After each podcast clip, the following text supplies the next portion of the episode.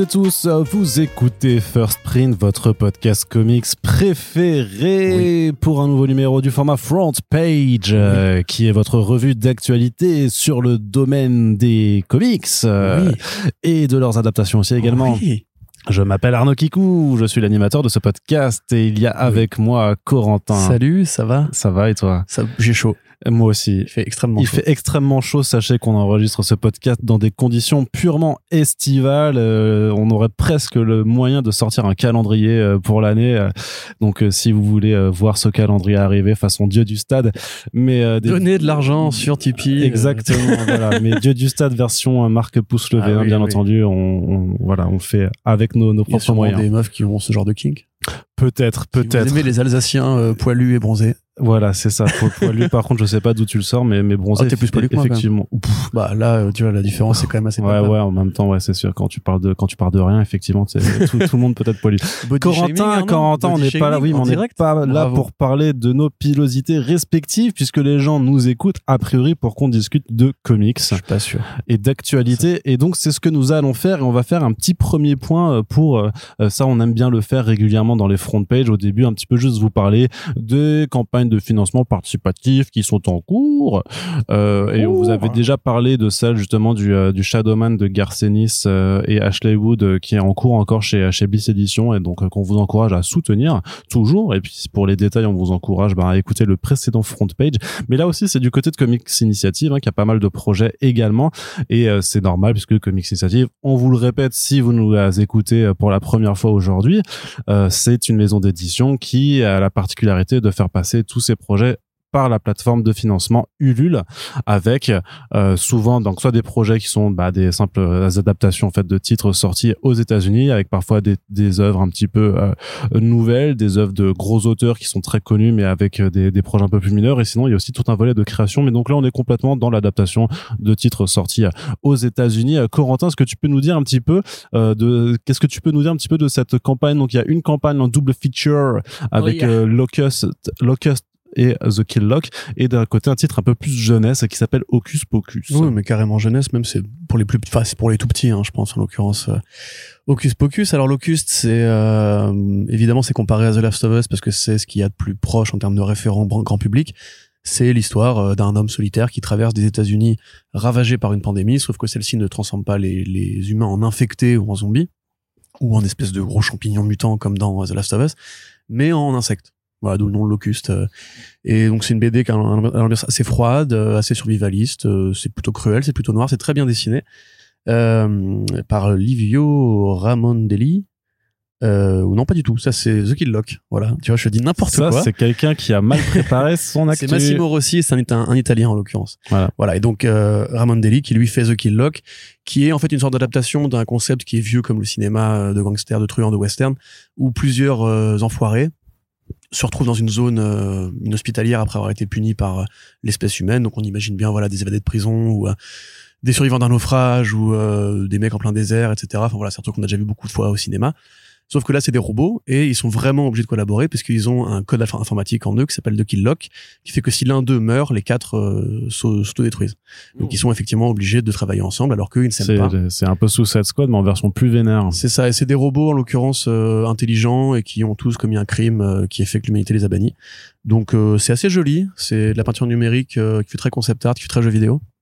Et apparemment l'artiste est un fan de Transformers et de Mad Max, comme quoi il y a des grands écarts qui, qui se tentent. Tu vois, parce que quand même c'est le capitalisme, l'anticapitalisme. ouais. c'est- J'ai les jambes très souples en ce moment, donc euh, voilà. Disons qu'il aime bien la mécanique. Exactement. Euh, oui. Euh, ensuite, voilà, Hocus Pocus, donc c'est tout bête, c'est une BD en l'occurrence suédoise. Ce que tu disais, euh, Oui. c'est beaucoup de titres américains, mais il y a effectivement aussi beaucoup de projets brésiliens, italiens qui prennent aussi chez Comics Initiative, et tant mieux.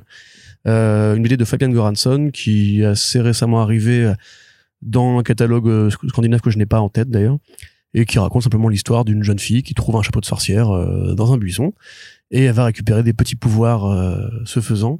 Donc c'est une BD qui vient euh, voilà conforter le, la présence de Sodade ou de enfin de Sodadé, je crois qu'on dit, euh, et de Cody ouais. euh, chez Comics Initiative, qui cultive son pan jeunesse parce qu'il en faut pour tout le monde. Voilà. Ouais, alors à noter que moi j'ai pu voir la, la, version originale de Hocus Pocus et que euh, comparativement par par exemple à, à, à Soda Day ou euh, ou Cody qui sont vraiment dans un album de BD au format assez traditionnel, enfin c'est un gros album hein, pour pour Cody, euh, que celui-là il est vraiment c'est vraiment très jeunesse dans le sens que c'est un petit format presque carré en fait.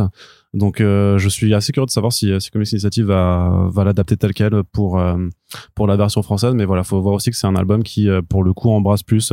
là, si vous regardez un peu par exemple chez Bliss, ce qu'ils ont fait avec Goutlet, le petit le petit Axotol, Axo, bah, j'arrive pas à le prononcer, mais Goutlet par exemple, qui est vraiment un album qui est sorti aussi avec un format presque cartonné intégralement et vraiment avec des vraiment une forme carrée en fait qui est très assez petite et qui est donc bah, marque pour moi le fait que ce soit vraiment un bouquin destiné à un lectorat des plus jeunes. Ouais, et donc si vous avez euh, des petits à la maison ou des petites à la maison qui aiment bien les sorcières, euh, on précise quand même qu'August Pocus n'est pas encore euh, financé entre guillemets. En l'occurrence, c'est une campagne de précommande qui mise pas sur une somme mais sur un objectif euh, d'album vendu. Mm. Il en manque une douzaine pour arriver au premier objectif, donc euh, faites-vous plaisir. Et en l'occurrence, Killlock et Locust sont financés et sont déjà à 120%, donc on vise l'objectif suivant maintenant. C'est ça, voilà, sachant que bah, comme toutes les campagnes de financement participatif, hein, dès que vous franchissez le palier des 100%, ça valide le projet, mais si vous faites plus, et eh ben il y a des bonus qui sont accessibles à tout le monde. Parfois c'est euh, des éditions qui sont enrichies avec plus de pages, parfois c'est des, des, goodies à côté. donc voilà, on vous invite à suivre les liens sur euh, pour aller directement sur Ulule que vous retrouverez que vous retrouverez dans la description de ce podcast et on va continuer le tour des actualités du côté euh, du comics en VF.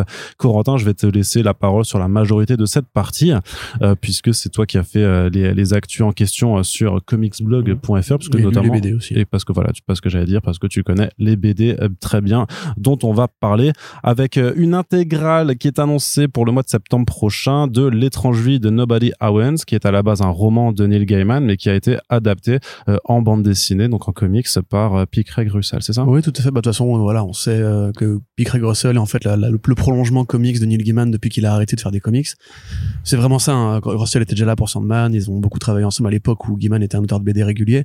Et en fait, un jour, euh, j'ai pas vraiment d'ailleurs, ce serait intéressant de lui poser la question. J'aimerais beaucoup interviewer P. Craig Russell, parce que vraiment toute sa carrière maintenant se résume à adapter la bibliographie de Neil Gaiman, notamment beaucoup chez Dark Horse.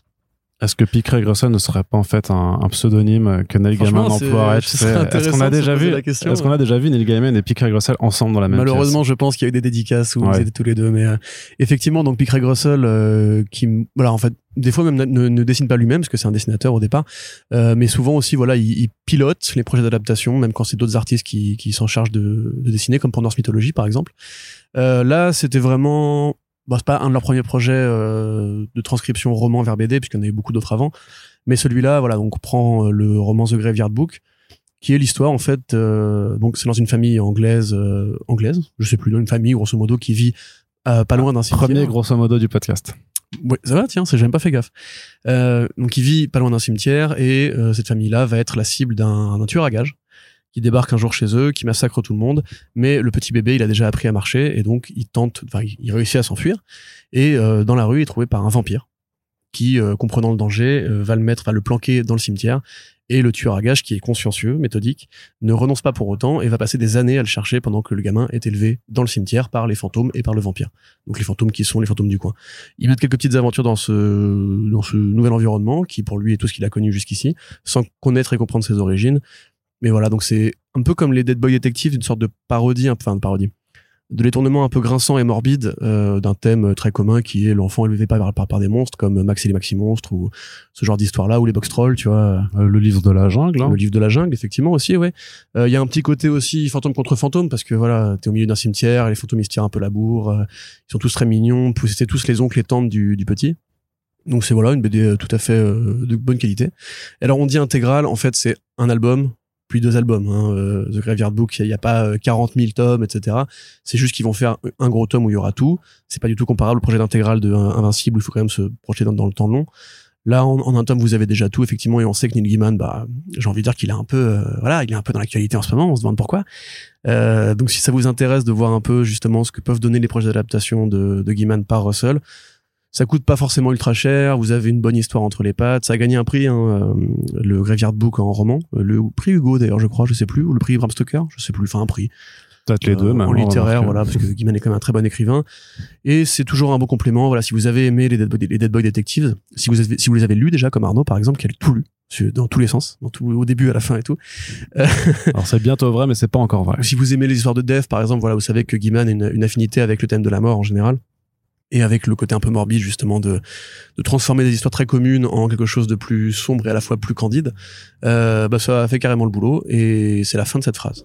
Très bien. Eh bien, je te remercie. euh, Je te remercie. Donc, ça arrivera, voilà, rien, ça arrivera à la rentrée euh, parmi euh, tout un tas d'autres bons, euh, bons comics euh, qui arriveront chez Delcourt comme d'habitude. hein. Euh, on apprécie généralement la qualité des, des, des auteurs qui sont publiés chez cette maison d'édition et leurs intérêts sont plutôt sympathiques ces derniers temps, notamment bah, Criminal, Fatal par exemple, pour ne citer que deux d'entre elles, Euh, mais aussi, oui, effectivement, Invincible pour n'en citer que trois. On va faire un podcast pour Baker. Voilà, oui, tout à fait, tout à fait.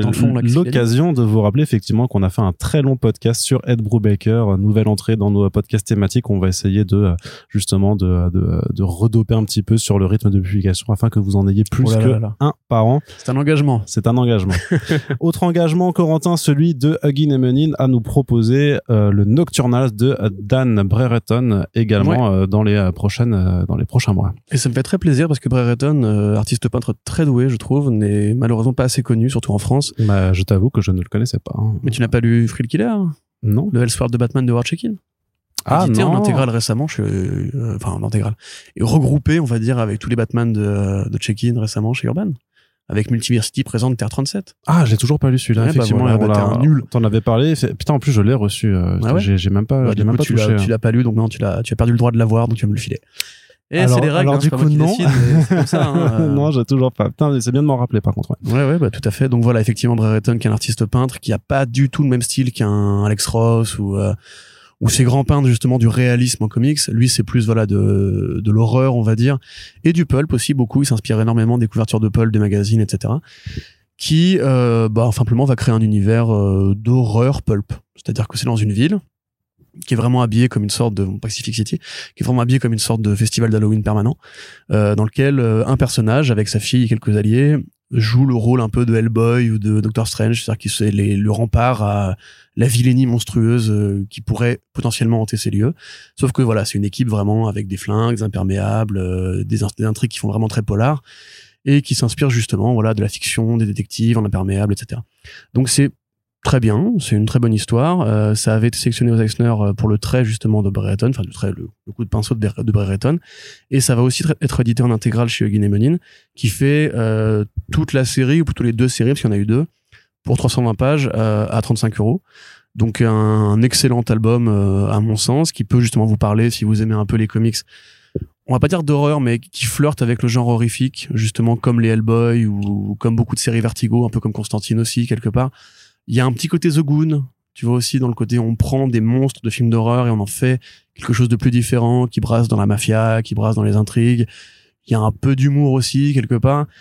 Et c'est l'occasion voilà de vous, attaquer à Brereton parce que moi j'aimerais bien qu'un jour euh, bah, il fasse euh, d'autres projets de ce charmant monsieur euh, qui, je le rappelle encore une fois, n'est pas du tout assez connu alors qu'aux États-Unis, sans être une vedette, euh, il a quand même su fédérer autour de son nom.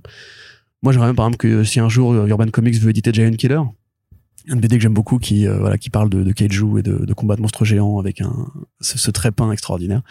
Euh, et donc si ça vous intéresse effectivement, vous avez l'ensemble de ce que Howard aussi un grand, un grand auteur qui n'est pas assez connu par rapport à des Moore, des Morrison ou même des, des alors que il a un, un palmarès qui permettrait d'être euh, une vraie vedette aussi. Euh, vous avez euh, Terre 37 chez Urban Comics et vous avez du coup dedans Thrill Killer 1 et Thrill Killer 2 qui sont deux Elseworld qui reprennent un peu les poncifs de l'Amérique transitionnelle entre les années 50 et 60 avec justement pareil beaucoup de pulp, euh, un peu de politique et des personnages de Batman très transformés. Ça vous fera, ça vous, permettra, pardon, j'articule, de vous faire une idée si vous aimez ce, ce pinceau-là ou pas, parce que c'est quand même très particulier. Hein, c'est parfois un peu surgonflé, c'est des grosses mâchoires, euh, voilà, c'est des filles avec des proportions particulières, on va dire, euh, sans être forcément d'ailleurs ultra vulgos. Hein, c'est pas du tout euh, façon années 90, hein, je veux dire. Mais euh, voilà, si vous aimez la peinture en comics, en tout cas, c'est vraiment très bien. Et je trouve ça même mieux justement sur euh, Nocturnals que chez Batman, parce qu'il crée son univers à lui, il crée ses designs, et ce côté vraiment où il fait d'Halloween, un peu jeu vidéo années 2000 aussi, tu vois, un peu Devil May Cry, on va dire, euh, ça marche plutôt pas mal. Donc voilà, on n'oublie pas aussi que Gin va faire une intégrale de, Madman, pardon. le mec pense que Sandman en ce moment. De Madman de Michael Red, le mec qui a fait iZombie, Urban, qui arrive le 16 septembre, le jour de mon anniversaire. Du coup, Arnaud, tu es prévenu. Voilà. Très bien, je me note que le 16 septembre c'est ton anniversaire effectivement et qu'il faudra donc après 8 ans le mec a besoin de noter ça en fait. c'est bien c'est bien de me rappeler mais rappelons-nous aussi combien de fois tu as fêté le mien, voilà hein pour euh, voilà. Ouais. on va ouais. On s'en rappelle très bien. Ouais bah, Des millions de fois. C'est ça. Le, chiffre zéro est quand même assez pratique des fois. Allez Corentin, on continue je vais prendre un petit peu la parole juste pour faire un petit point sur euh, l'anthologie Low Reader du euh, label 619 qui revient donc fin du mois de septembre. Alors c'est encore dans un petit peu dans un petit peu longtemps, mais vous savez ce que c'est avec euh, les sites revendeurs et tout ça, les listings, les couvertures et tout ça, ça apparaît, ça spoil un petit peu euh, la façon de communiquer. Donc on rappelle aussi, si vous nous écoutez, qu'avant ça, il y a quand même A Short Story de Run et Florent Maudou qui arrive le 24 août, non le 31 août pardon, et euh, au Label 119 rue de Sèvres, c'est le 24 ou le 31, je sais plus, je crois que c'est le 31. et donc ça va être une grosse tuerie tout simplement. En tout cas de ce que j'ai pu en voir, franchement, ça, va être assez incroyable. Donc cette, cette histoire qui retrace le tragique destin d'Elizabeth Short, le, le, fameux Dahlia Noir. On vous en reparlera bien entendu en Back et puis bah, vous savez très bien, vous nous connaissez, on connaît un peu ces gens-là. Donc euh, si on peut se faire un petit euh, Super Friends autour du Dahlia Noir, on vous le fera bien évidemment. Mais donc après ça, il y aura Low Reader tome 2, donc l'anthologie de, de genre et de récits horrifiques du label qui donc poursuit son chemin après avoir été euh, publié sous l'intitulé Doggy Bags de Shankama. Maintenant que c'est chez Rue de Sèvres, euh, ça s'appelle donc Low Reader. Là aussi, on a fait un podcast avec toute l'équipe créative du premier volume et que vous pouvez écouter dans notre section euh, Super Friends. Suivez le corbeau.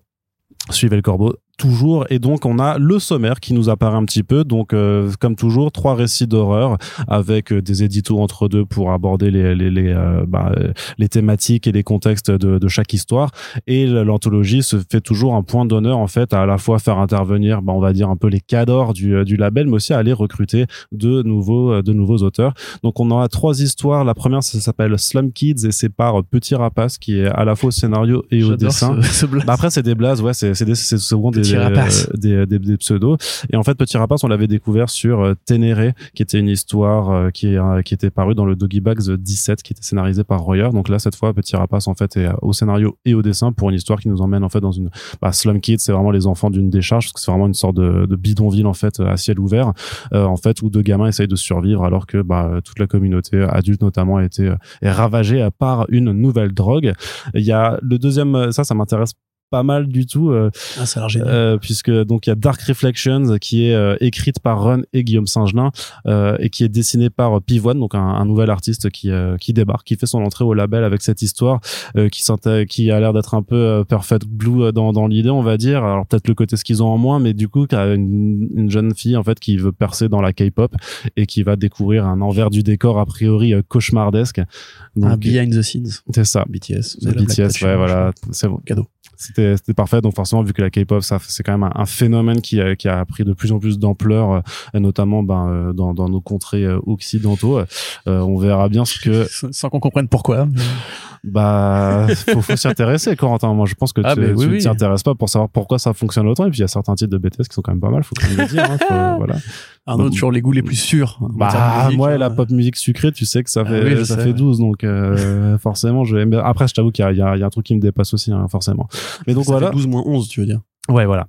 Et, euh, et donc la troisième histoire qui s'appelle Vanished, qui euh, qui sera aussi écrite par Run et qui sera illustrée par euh, Ludovic Chenot.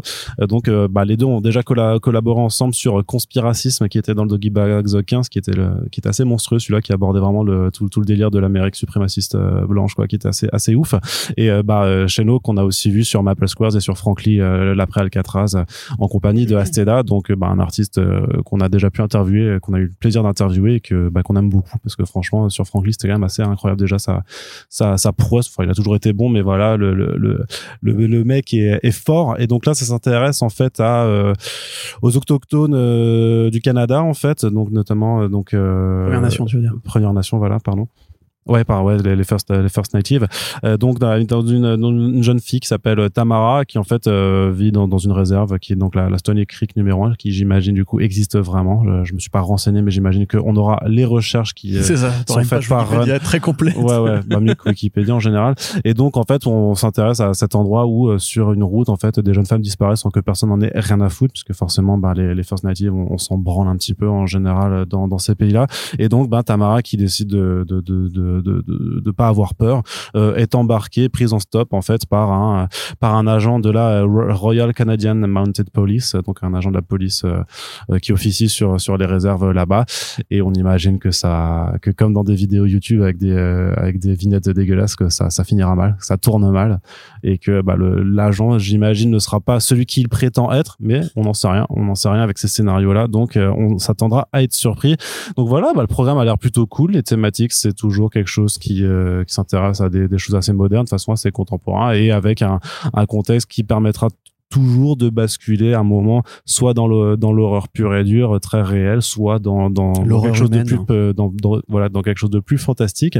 Donc ça arrive le 28 septembre 2022 et à voir si une édition limitée ou collector sera au programme comme pour le premier le premier tome je ne sais pas. Je et je quand je dis je ne sais pas je ne le sais vraiment Avec pas. une cassette bah ouais, je pense pas qu'ils vont refaire parce qu'à mon avis, ça doit quand même coûter euh, oui, une blinde je pense. de faire ce genre de pressage et puis, déjà. Et puis et puis euh, pour faire une cassette, faut enregistrer de la musique aussi, hein. Donc euh, c'est c'est tout un tout un truc de trucs à chaud mais bah, enfin t'es chaud aussi j'imagine oui, oui oui. Toi tu euh, tu es client. que je développe ou? Ouais tu peux développer un petit peu.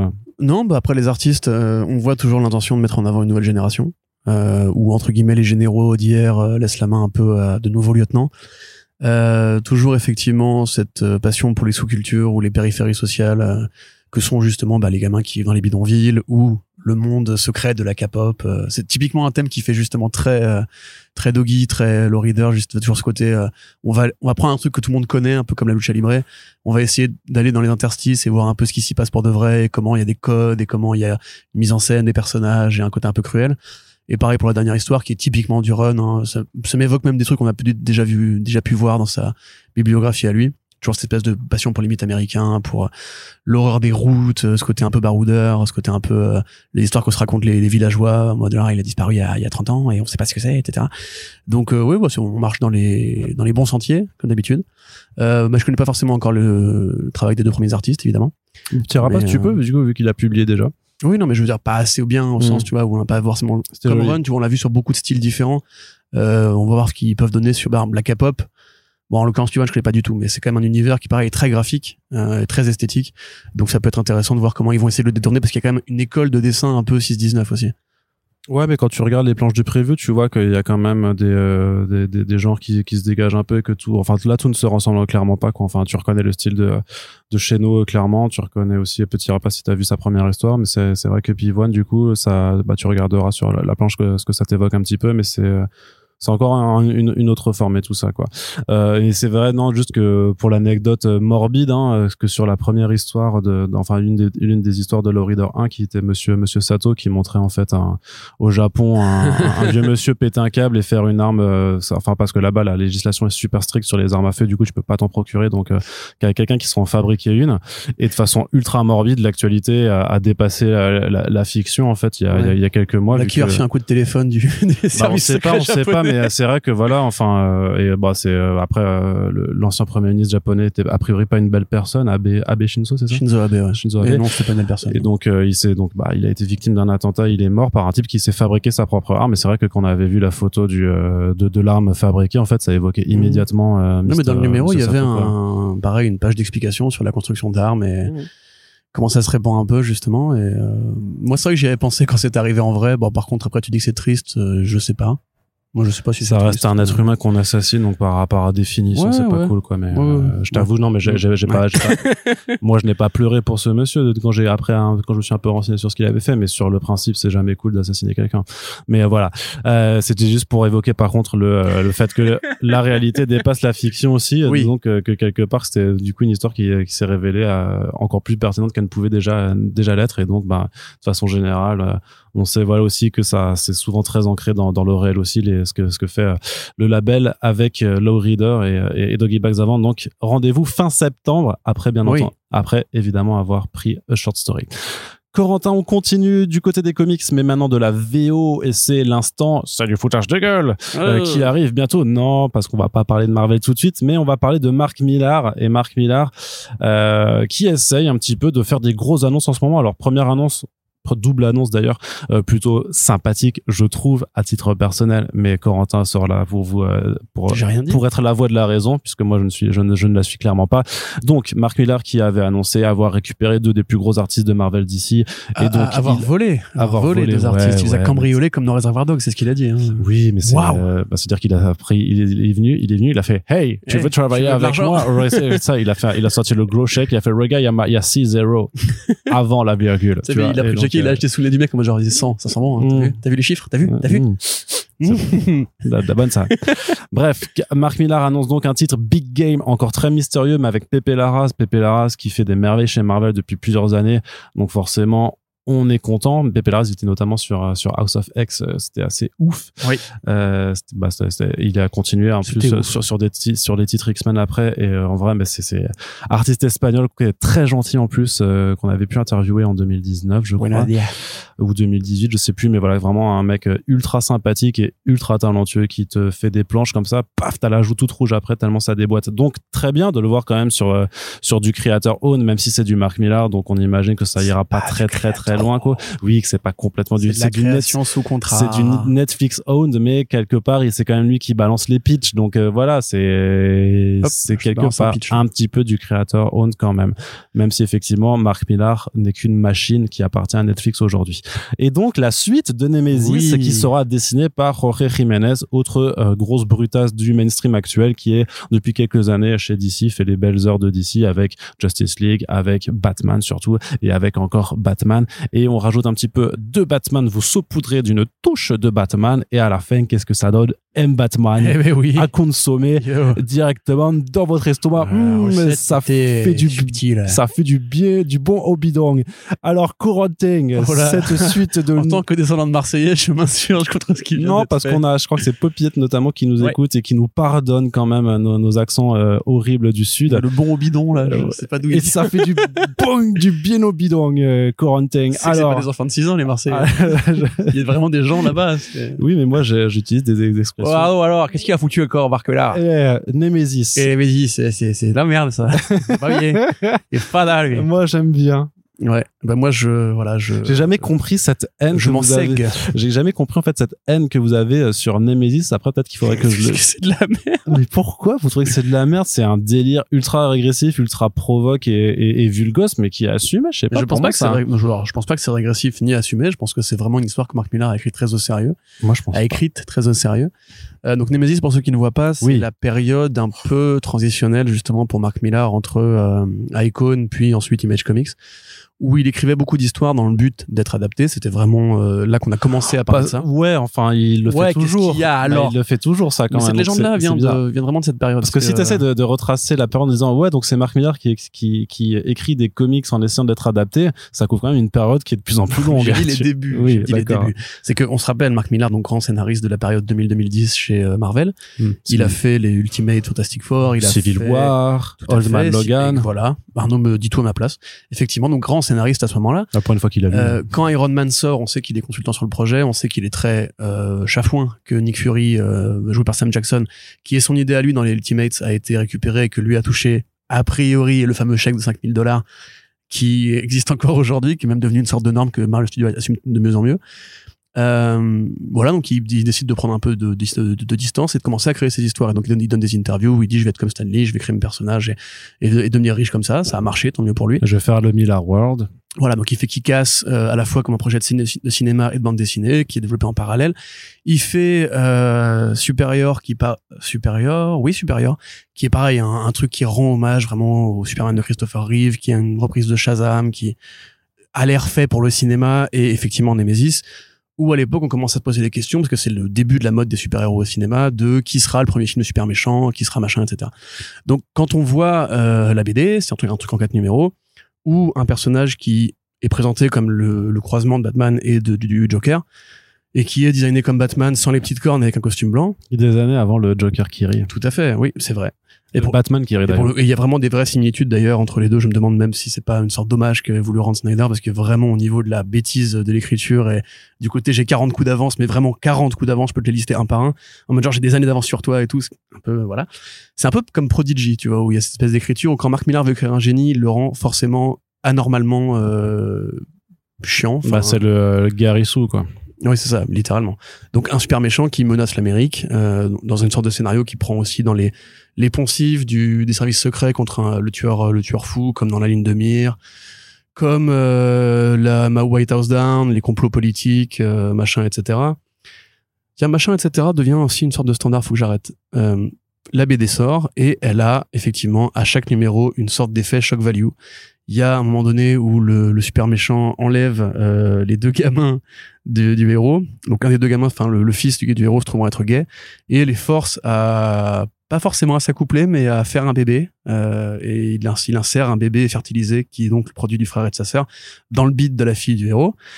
Donc ça c'est régressif, c'est sûr, mais par contre c'est pas de très bon goût et c'est vraiment Non, c'est provoque. Non, c'est de, de la pure provoque. Mais, en même mais temps, c'est vraiment le truc, c'est on va vous faire le personnage de méchant ultime qui fait les trucs les plus crades et puis vas-y, on y va, tu vois. Oui, mais c'est vide à part ça. C'est-à-dire qu'il n'y a pas de propos, il n'y a pas de richesse. Oui, mais c'est ce que je t'en avais en parlé en privé. C'est comme Cross, tu vois. Cross aussi, c'est ultra provoque, c'est ultra dérangeant. Ça, ça euh, dit à peine grand chose. Oui, je sais, mais non, mais voilà, le truc, c'est qu'on personne ne chie sur Cross. Je trouve que The Boys, par exemple, qui est provoque, va beaucoup, beaucoup plus loin. Il y a un vrai propos, une vraie réflexion. Ouais, mais ouais, on est d'accord, mais parfois The Ça- c'est très gratos aussi pour pas grand chose. Donc, euh, Oui, mais c'est, c'est drôle au moins quand c'est fait, tu vois. Il y a, y a de l'humour. Enfin, je veux dire, quand Tech Knight euh, veut baiser une météorite, tu vois, tu te marres. T'es en mode genre, il est con.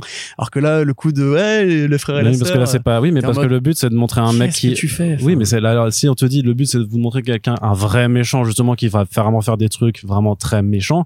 Bon bah tu peux mais c'est dire même que pas un vrai méchant. La, la révélation, le twist de fin, c'est vraiment en fait que. oui oui oui oui non mais tout, ne, ne, ne spoil Pour pas le c'était il y truc a pour, 10 piges. pour euh, celles et ceux qui nous écoutent et qui connaissent pas et qui se disent ah moi j'aime bien les histoires d'inceste je vais lire ça tout de suite. En plus, c'est même, c'est vraiment un détail hein, dans, dans l'histoire. C'est Oui, oui, bah voilà, puis bah, donc, donc c'est voilà. vachement Est-ce que c'est pas vous qui faites trop de foin pour justement les quelques pages de, du, tr- du truc ultra choquant mais par non, rapport à la on fait qualité trop de foin par rapport à l'usage du shock value comme euh, seul seul élément de densité en fait parce qu'il y a aucune densité à part ça les personnages sont inintéressants les, le scénario lui-même est très dirigiste euh, les, les répliques sont pas drôles euh, ça donc, pas ça ne servait à rien de faire a- une suite. C'est ça ce que tu Il veux y a dire. une bonne scène d'action qui est, qui est cool c'est quand il s'évade de prison euh, qui pour le coup effectivement c'était McGuinness je crois au, dessin c'était une très bonne scène de, combat mais bref, donc c'était vraiment la période où effectivement Miller écrivait des pitchs, des synopsis de, de, cinéma avec son toujours son côté provoque. Et en vrai, de cette période-là, on retient pas énormément de choses. Comme Super Crooks, tu vois, le, la BD elle-même est pas euh, fantastiquement fabuleuse. Euh, Il y a quand même des chocs value homophobes dedans, donc comme ça, on peut toujours se faire plaisir. Euh, et Nemesis, donc ça fait très longtemps que ça devait être fait au cinéma. Donc il y avait effectivement le projet de Tony Scott, euh, frère regretté de Ridley Scott, et grand, grand metteur en scène euh, d'action au demeurant, euh, qui est mort. Donc le projet a un peu de pris la flotte. Mais finalement, ça a été relancé sur Netflix justement avec Emerald Fennell, la scénariste de Promising Young Woman et la réalisatrice d'ailleurs aussi, qui devrait a priori se charger d'écrire un, un nouveau scénario basé sur Nemesis. Bon, vu que c'est Emerald Fennell, on pourrait se dire que c'est un personnage féminin qui euh, qui prend le costume de Nemesis, ou alors une héroïne, pourquoi pas, et que ça évoquerait plutôt des thèmes euh, plus féminins justement parce que c'est par ça qu'elle s'est fait connaître. Mais tout est possible parce que en fait le, le twist de Nemesis te dit à la fin que n'importe qui peut être Nemesis, donc c'est pas euh, gravissime de changer le personnage. Et comme le film arrive, Miller, se, enfin Miller se remet enfin à euh, relancer le projet dessus dont il avait déjà parlé plusieurs fois. Donc ça s'appelle Nemesis Reloaded. C'est euh, le projet de Jorge Fornes. Fornes, oui. Euh, Jiménez. Jiménez, pardon. Il y a beaucoup de Jorge euh, dans l'industrie en ce moment. Sur les, euh, non, il y en a plusieurs. Sur les, il y a Jorge Pérez, euh, regretté. Il y a, ça se disait Jorge, hein, il est d'origine latino. Ouais, mais euh, il y en a, là vraiment il y en a que deux quoi. Il y a, a Fornes et Jiménez. hein. Jorge, Allez, plein de blagues d'épines, bref. allez. Donc, donc euh, sur la couverture qu'on voit, c'est encore le Nemesis 1. En tout cas, ça a l'air d'être le Nemesis 1 qui pourtant, euh, spoiler alerte, il est pas censé être là, on va dire, voilà, euh, parce que j'ai pas le droit de dire la fin de Nemesis, ce chef absolu que vous, vous devez lire après écouter ce podcast pour changer vos vies. Arnaud dit oui en hochant la tête très très insistement. Euh, donc ça arrive, tant mieux pour ceux qui aiment bien, enfin les deux personnes. Et euh, Arnaud. D'ailleurs, si vous, êtes, si vous êtes la deuxième personne, n'hésitez pas à me contacter, on ira se boire un verre. Et à côté de ça, effectivement, Big Game qui serait a priori un crossover euh, de plusieurs personnages de l'univers Miller. Bon, ça, ce qui a toujours, pareil, ce qui, ce qui ça, par contre, me laisse vraiment euh, lever un sourcil interrogateur parce que ça a beau s'appeler Miller World, en fait, il y a très peu. Enfin, je vois, j'ai du euh, mal à. connexion. Ouais. Ouais, c'est ça. C'est, euh, ça a toujours été. euh, C'est pour ça, il y a. Enfin, euh, ouais, il s'est- ouais. il s'est teasé à la fin de Geekas 3 où on te dit qu'en fait MPH est dans le même univers. Mais c'est tout. Ouais, c'est juste ça. Donc, euh, je crois essayer qu'on voit de, des de- affiches de films supérieurs ou qui dirait grosso modo que supérieur effectivement existe dans cette. euh, Ça me paraît un petit peu vain d'essayer de retracer un peu les connexions entre, entre les histoires ou de- d'essayer de les mettre sur une ligne temporelle, puisqu'en fait, il y en a pas, quoi. Bah, ce que Bleeding Cool pense que Miller va faire, c'est une sorte de crossover de Donny Cates. C'est-à-dire, euh, peut-être, ça me paraîtrait un peu ambitieux, mais peut-être que justement Miller va essayer de se mettre lui-même en scène comme un auteur qui euh, est traversé par les apparitions de ses personnages, parce qu'il y a toujours ce côté un petit peu métafiction euh, dans ce qu'il dans ce qu'il fait. Euh, voilà un truc euh, à la Battle World, un truc euh, avec une intrigue sur la BD où les personnages de BD se croisent en sachant qu'ils sont les personnages de BD. Bon, effectivement, Donny Cates l'a déjà fait. Il est pas le seul d'ailleurs. Il y a eu beaucoup d'auteurs qui sont passés par là. Voilà, bon, c'est Pépé Larraz, on sera, on sera content de voir ce qu'il donnera en termes de dessin. Moi, je suis content pour les deux artistes parce que ils vont être bien payés. Euh, ils seront a priori pas intéressés sur les ventes puisque non, ce n'est pas du creator owned chez Netflix. C'est euh, parce que c'est Netflix, c'est un, une major aussi. C'est pas une, pas une maison d'édition, mais c'est une major. Ils sont salariés et n'ont pas après d'intéressement sur les ventes ou l'adaptation euh, qui suit. Donc voilà, ils vont juste recevoir un gros chèque pour faire les oeuvres avec un imbécile. ils m'énervent. Euh, mais voilà, ils vont, ils vont travailler avec Marc Millar, ils vont être bien payés, tant mieux pour eux. Moi, je, encore une fois, on, on nous a accusé, enfin, on m'a accusé moi précisément de faire du Millar bashing. Euh, parce qu'il y a beaucoup de gens qui sont encore fans de son travail ou qui sont nostalgiques de, de, de, de l'époque où il se donnait un peu plus les moyens de faire des bonnes histoires. Moi, je, je suis fan de Mark Millar aussi. Les Ultimate Fantastic Four, j'adore. Civil War, j'adore. Old Man Logan, j'adore. Même euh, MPH, MPH, je raconte n'importe quoi. Starlight, j'aime bien. Euh, ou Kikas 1 et Kikas 3, j'aime beaucoup. J'aime bien la mini-série Giger, la première, par exemple. Jupiter's Legacy. Jupiter's Legacy, c'est génial. Jupiter's Legacy, c'est génial. Jupiter's, euh, le dernier, c'est pas génial. Mais C'est euh, joli. C'est joli, ouais, mais c'est pas génial. Je ne demande que ça, moi, d'avoir du bon euh, Mark Miller. J'aimerais même qu'il arrête de faire des mini-séries, qu'il fasse des, des, des Mm. séries sur le temps long, comme il faisait avant, parce qu'il est fort là-dedans. Sur Swamp Thing, c'était génial. Ouais. Peut-être que, en fait, Mark Miller, justement, gagnerait à séparer un peu mieux, en fait, ses envies d'adaptation et ses envies de BD, parce que on va parler de Nightclub, là, juste après. Il a, il a dit officiellement que Nightclub, c'était un, un caprice personnel d'en faire une BD. Netflix ne, ne lui demande pas de faire une BD euh, avec, qui vont avec les synopsis qu'il propose, en fait. C'est Miller World développe des projets de séries et de films. Et lui, après, dans un second temps, se dit, je vais quand même en faire une BD parce que je suis auteur de BD. Mais pourquoi ne pas justement, en fait, imaginer une vraie version très très longue en comics et une série télé qui arrive de- ensuite? Le problème, c'est qu'il a plus le temps de faire ça parce qu'il est à la fois patron, scénariste, producteur.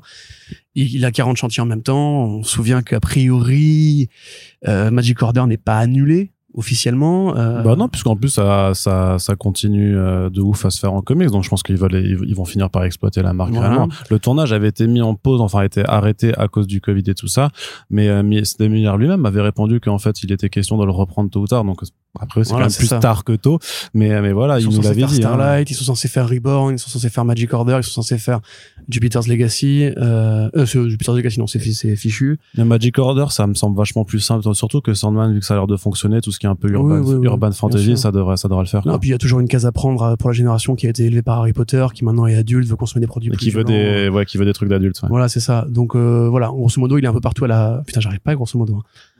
Il est un peu partout à la fois en ce moment, et je pense que c'est pour ça qu'il n'arrive plus à faire des BD sur le temps long, ou même à développer des vrais BD. King of Spies, je suis désolé, c'est vraiment mauvais, c'est vraiment creux. C'est littéralement un film dont on aurait enlevé 45 minutes pour faire une sorte de mock-up pour un studio. C'est joli, hein, vraiment, c'est très beau, c'est bien dessiné. Quand tu l'as reposé, tu, tu l'as déjà oublié, vraiment. Moi, je commence déjà à l'oublier, j'ai déjà même commencé à l'oublier. Je me souviens d'une scène à Paris avec les gilets jaunes et les CRS.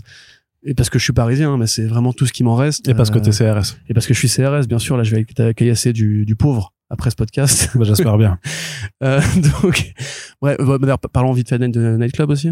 Oui, parce que c'est quand même le titre qui va un peu révolutionner l'industrie, Oui, Corentin, vrai. puisque euh, c'est une série donc où euh, des super, enfin des adolescents sont mordus euh, par des vampires et deviennent des vampires et décident plutôt que d'être des vampires euh, de devenir des super héros en portant des masques de luchadores euh, et du coup c'est déjà c'est brillant c'est du génie waouh. c'est c'est pas du tout un scénario on dirait pas un scénario qui aurait été généré par une IA euh, avec des mots clés euh, valises tu vois et euh, non ça c'est Ou un rip-off de The All Nighter de Chip Zdarsky.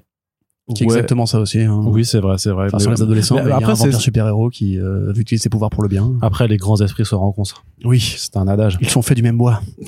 c'est bah, pour ça qu'on on travaille ensemble depuis si longtemps, tu vois. Oui, oui, tout à fait. Je crois. C'est pour ça. C'est pour ça, tout à fait. et, et donc, et donc, euh, Et ben, mon CV à jour. donc euh, comme euh, qu'est-ce que je veux dire? Oui, bah comme euh, comme a priori le pitch est déjà garant d'avoir des, des millions de ventes de, de ce comic book, Mark Millar annonce en fait, il fait, mais c'est la façon dont il présente en fait qui Ouais. est soit faussement naïf, soit complètement stupide, où il dit ben du coup on va vendre donc c'est cinq numéros je crois, on va vendre tous les numéros à à, à 2 dollars. D'abord, il dit j'ai eu une idée folle. Oui, c'est ça. Non, c'est ça. non, mais c'est la façon. Mais du coup, ils vont donc le projet, c'est de vendre les, les tous les euh, tous les numéros à 2,99. Non, à Non, non, à 1,99 2 dollars, ouais, c'est ça. à 2 dollars euh, parce que effectivement le prix de moyen maintenant des comics c'est de 3,99 donc c'est 4 dollars et donc euh, et c'est ça qu'il le présente en disant ouais j'ai une idée euh, et si on vendait à moitié prix et si ça marchait ben peut-être que ensuite Marvel et DC ils, ils suivront le pas et tout et là t'as envie de dire mais t'es con quoi Marc Ouais, c'est la première fois de l'histoire des comics que quelqu'un avec cette idée ouais de vendre plus bas que le prix. euh, le oui, prix sauf moyen. que non, sauf que DC l'a fait régulièrement en fait. C'était euh, même son argument de vente à la fois pour, dans les New 52 où on disait euh, keeping the line at euh, 2.99. Euh, ils l'ont fait également avec- en 2016 avec Rebirth en disant de nouveau ce sera de nouveau à, à 2.99 nos Ouais, comics et tout sûr, ça. T'as eu des tonnes de, de promos T'as eu plein ça, voilà de trucs et en plus là l'opération c'est juste de faire euh, tes comics à 2 dollars juste pour 5 numéros. Bon ça va pas ça va durer 5 mois et en même temps euh, on doute quand même que ton comic il soit incroyable donc à mon avis je suis pas sûr que ça fera plus le buzz que ça c'est tout limité toi tu peux te le permettre parce qu'il y a Netflix derrière Ouais, aussi qui ça. paye le truc C'est ça qui est, qui est horrible dans sa Euh, rhétorique, c'est que DC et Marvel ne peuvent pas se permettre de faire ça parce que eux, ils ont des objectifs de rentabilité. Netflix s'en fout de faire de la BD. On rappelle, Netflix, moi, c'est ce que je dis dans l'article. ils sont déjà à perte en fait avec leur production Mettons qu'ils vendent le numéro 10 dollars et qu'ils s'en vendent 30 000 exemplaires. On va dire qu'ils feraient une marge de 7 dollars, par exemple. Mais Netflix s'en fout d'avoir 70 000 dollars à la fin du mois. Et ils ont même, même 200 000 dollars, c'est pas ça qui leur apporte de l'argent. Netflix, ils comptent en milliards de dollars maintenant. Ils ont quasi, ils ont 200 millions d'abonnés, je crois, déjà. Euh, non non beaucoup moins non non beaucoup moins parce que euh, bah, là il y a plus de 150 millions, déjà. Ah bon? Non ils ont perdu bah justement ils ont perdu et en fait euh, enfin si ils sont peut-être à 150 mais du coup Disney Plus est passé devant parce qu'ils sont à 152 et c'est maintenant c'est Disney Plus qui est la première Ah, plateforme et tout ça Ah, mais euh, voilà Mais tu vois, Netflix, par exemple, euh, à 10 dollars l'abonnement, tu te doutes bien qu'un milliard de dollars par mois, c'est pas 200 000 balles qui vont leur changer leur vie. Je pense, je me demande même limite si ça leur coûte pas plus d'argent de euh, entretenir le contrat avec Image Comics. Ou alors est-ce que Image loue les droits des séries Miller World vu que c'est de la licence officiellement? Je ne sais pas. Je sais pas comment marche le partenariat, mais euh, ils s'en foutent évidemment. DC Marvel ne font pas des, des montées de prix parce que c'est euh, parce que c'est des, des crevards. Ils le font parce qu'ils ont des objectifs de rentabilité à faire et qu'il faut être croissant toujours, faire le 1% de plus, qu'il faut qui fait que chaque année tu gagnes plus d'argent pour les actionnaires et tout. Donc oui, non, c'est débile évidemment comme tournure et surtout Nightclub, ça fait rêver qui, sans déconner. euh, adolescent plus vampire, tu vois très bien le truc des années 80. Moi je, je dis, franchement, je pense que le nom de Nightclub, c'est un nom algorithmique parce que Fright Night et parce que Breakfast Club, c'est les adolescents et des vampires. C'est un truc que t'as déjà vu dans les tonnes de films quand t'étais quand t'étais un gamin, des VHS. Le côté super-héros en plus, ça fait vraiment euh, assemblage des cools, tu vois, euh, ado, vampire, super-héros. C'est une série CW qui s'écrit déjà de- devant nous, tu vois. Et pareil, il y aura un petit côté provoque, il y aura un petit côté ah, ado un peu punk qui vont braquer une banque, euh, qui vont donner l'argent du pauvres. sexe euh, Je sais pas, ça. c'est pour ça ça va être provoque ça, ça disparaît un peu quand même dans les, dans les BD de Mark Millar. C'est toujours un peu présent pour le fun, mais c'est de moins en moins un sujet ouais de puis en plus c'est vrai que le sexe c'est pas du tout un sujet d'adolescence quoi Ouais, on est genre d'accord. jamais Comme dans. Gen V. ouais Euh, remarque, il y en a un peu dans euh, la BD Bounty Hunter Sharky, là, où il... Alors ça, c'est une idée rigolote. Ouais, enfin, il couche avec une meuf android au début et c'est une allégorie sur la, la transition d'identité pour les personnes transgenres. Donc ça, c'était voilà, une idée un peu marrante. Il lui rêve des trucs dans, dans le bagou. C'est vrai que moi, je, je perds pas espoir qu'un jour il redeviendra le Mark Millar que j'aime, celui de The, que j'aime d'amour, que The, The Authority ou de Swamp Thing.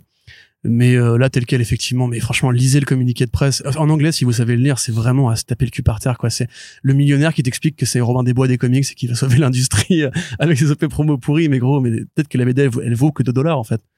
Peut-être que t'es pas prêt à payer plus que ça pour... euh, Peut-être que tu pouvais la faire à 50 cents. Oui, en fait. Euh, franchement, après, on est méchant parce que peut-être que ce sera quand même pas trop mal, tu vois. Mais c'est vrai que la, la façon de tourner le truc, c'est bah le melon, euh, le melon de, de Millard, il est quand même un- au moins un bon 8 euh, 8 sur euh, peu, sur, ouais. sur l'échelle de Didier Raoul, tu vois. C'est euh, Bah après, clairement. quand t'as vendu ta boîte 3 millions à Netflix, je pense que tu peux te permettre d'avoir le melon. Hein. Ça, ça vit... enfin, ses objectifs bon de vie à melon, lui, hein. il les a réussis. Hein. c'est très bon. Alors melon avec jambon serrano, franchement, c'est assez incroyable. Quoi. Sauf que ses objectifs de vie n'incluaient pas de devenir un, un excellent scénariste sur le long terme. quoi. Ouais, peut-être. C'est dommage. Peut-être. Et, euh, Millard revient, revient. je regrette que tu n'aies rien relevé sur. Non, mais ça valait pas le coup d'être relevé. je suis désolé. Je pense que les gens sont de mon avis quand Ça même. fait les 2 dollars cette blague. Allez, euh, bah, comme un comics de Marc Millar. Allez, Corentin, on continue. On passe du côté de chez Valiant et on se pose une seule question. C'est qu'est-ce qui se passe en ce moment chez Valiant? C'est bizarre. On se pose cette question tous les deux? Bah, moi, je me la pose. Ah toi, oui. toi, tu t'en branles complètement de, de, de Valiant. C'est un petit peu dommage. C'est hein. pas vrai. J'ai bien aimé euh, Shadowman et j'ai bien mais- aimé euh, Ninjak. Oui, mais en tant que journaliste, tu devrais quand même un petit peu te préoccuper de cette situation puisqu'on est, passionne. Arnaud, qu'est-ce qui se passe chez Valiant? On est peut-être en train d'assister à la mort en direct d'un éditeur. Voilà, tout simplement, voilà, les, les, les, les, termes sont dits. Non, mais en fait, ce qui se passe, c'est que si tu, euh, c'est vrai que personne n'en parle et en fait, on a même publié personnellement, à titre personnel, euh, enfin, on a publié un article dessus sur Comics Blog avant en fait que Bleeding Cool et The Beat, euh, donc, qui sont deux sites assez importants aux, États-Unis et en Angleterre sur cette actualité, en fait, ne commencent à publier leurs propres trucs puisque, bah, on a tous remarqué en fait qu'il y a, il y a eu des défections de poste en fait.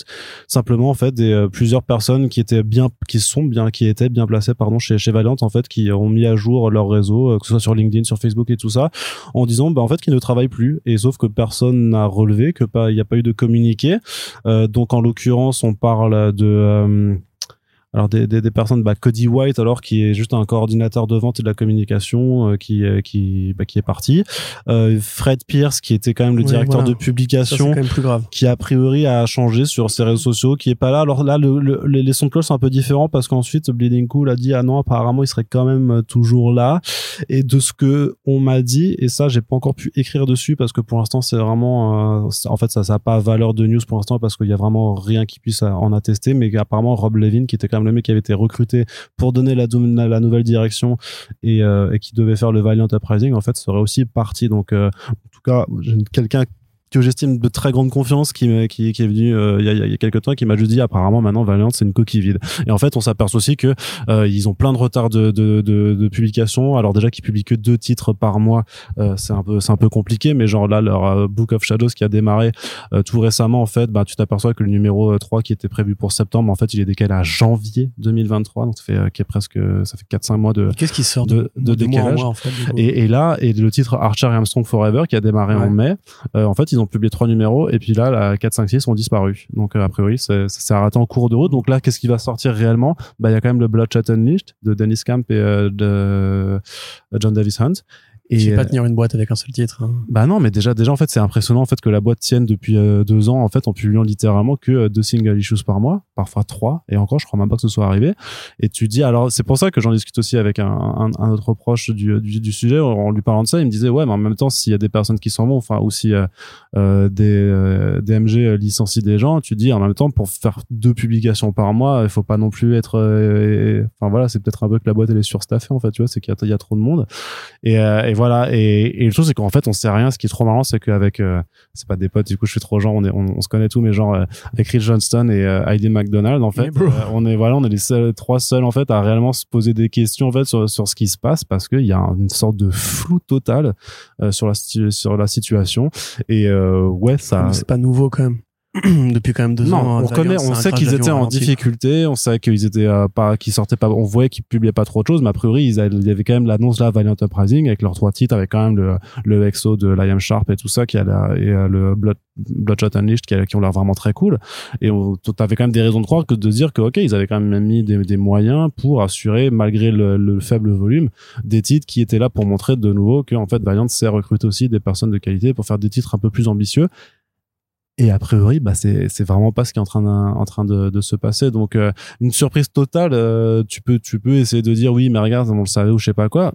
Ça reste quand même là des choses concrètes qui sont en train de se passer que non, moi je pense t'avais pas forcément pu euh, pu voir venir parce que justement c'est une boîte qui appartient à un gros groupe, euh, Mais qui fait qui en fait rien mais qui n'en fait rien, mais qui n'en fait rien effectivement. moi, limite, je me demande, est-ce que ce gros groupe, il a pas fait une, enfin, est-ce qu'il a pas, genre, je sais pas, lâché un chèque dans la nature et c'est arrivé sur le bureau du patron de Valiant à l'époque? Parce que franchement, les, liens entre DMG et Valiant, il y a pas de problème. Même, je sais pas, des- même des NFT, ils ont pas fait, tu vois. si, Enfin, c'est- si, ils ont fait. Ah bon? Et justement, et en clore, mais c'est vrai que nous on n'en a pas parlé, mais si ils ont fait des NFT, mais justement là ils Bah, sont dans, rien aussi. ils sont dans la sauce euh, absolue parce que justement ils avaient parlé de lancer des NFT et au final il y a des trucs qui devaient sortir finalement qui sont pas sortis et du coup euh, sur pas mal sur leurs réseaux sociaux en fait dès qu'ils postent quelque chose pour leurs comics t'as des gens qui viennent ouais vos NFT là vous nous avez abandonné on attendait des trucs et tout Sérieux? et donc ils sont dans la Pure communauté, ils sont, ils sont non mais ils sont ils sont dans la sauce aussi parce que même même S'il vous plaît, niquez la terre. même le truc des NFT ils l'ont ils, ils ont pas su le gérer, donc ils sont. C'est pour ça ils sont là en ce moment. C'est c'est un peu chaotique. T'avoueras quand même que ce, que ce que fait DMG depuis qu'ils sont arrivés. euh, Bah, oui, pas moi, depuis que Dinesh est parti, et c'est pour après j'ai pas ton optimisme ni ta connaissance, euh, ta bonne connaissance de l'univers Valiant ou de l'actualité de cet éditeur.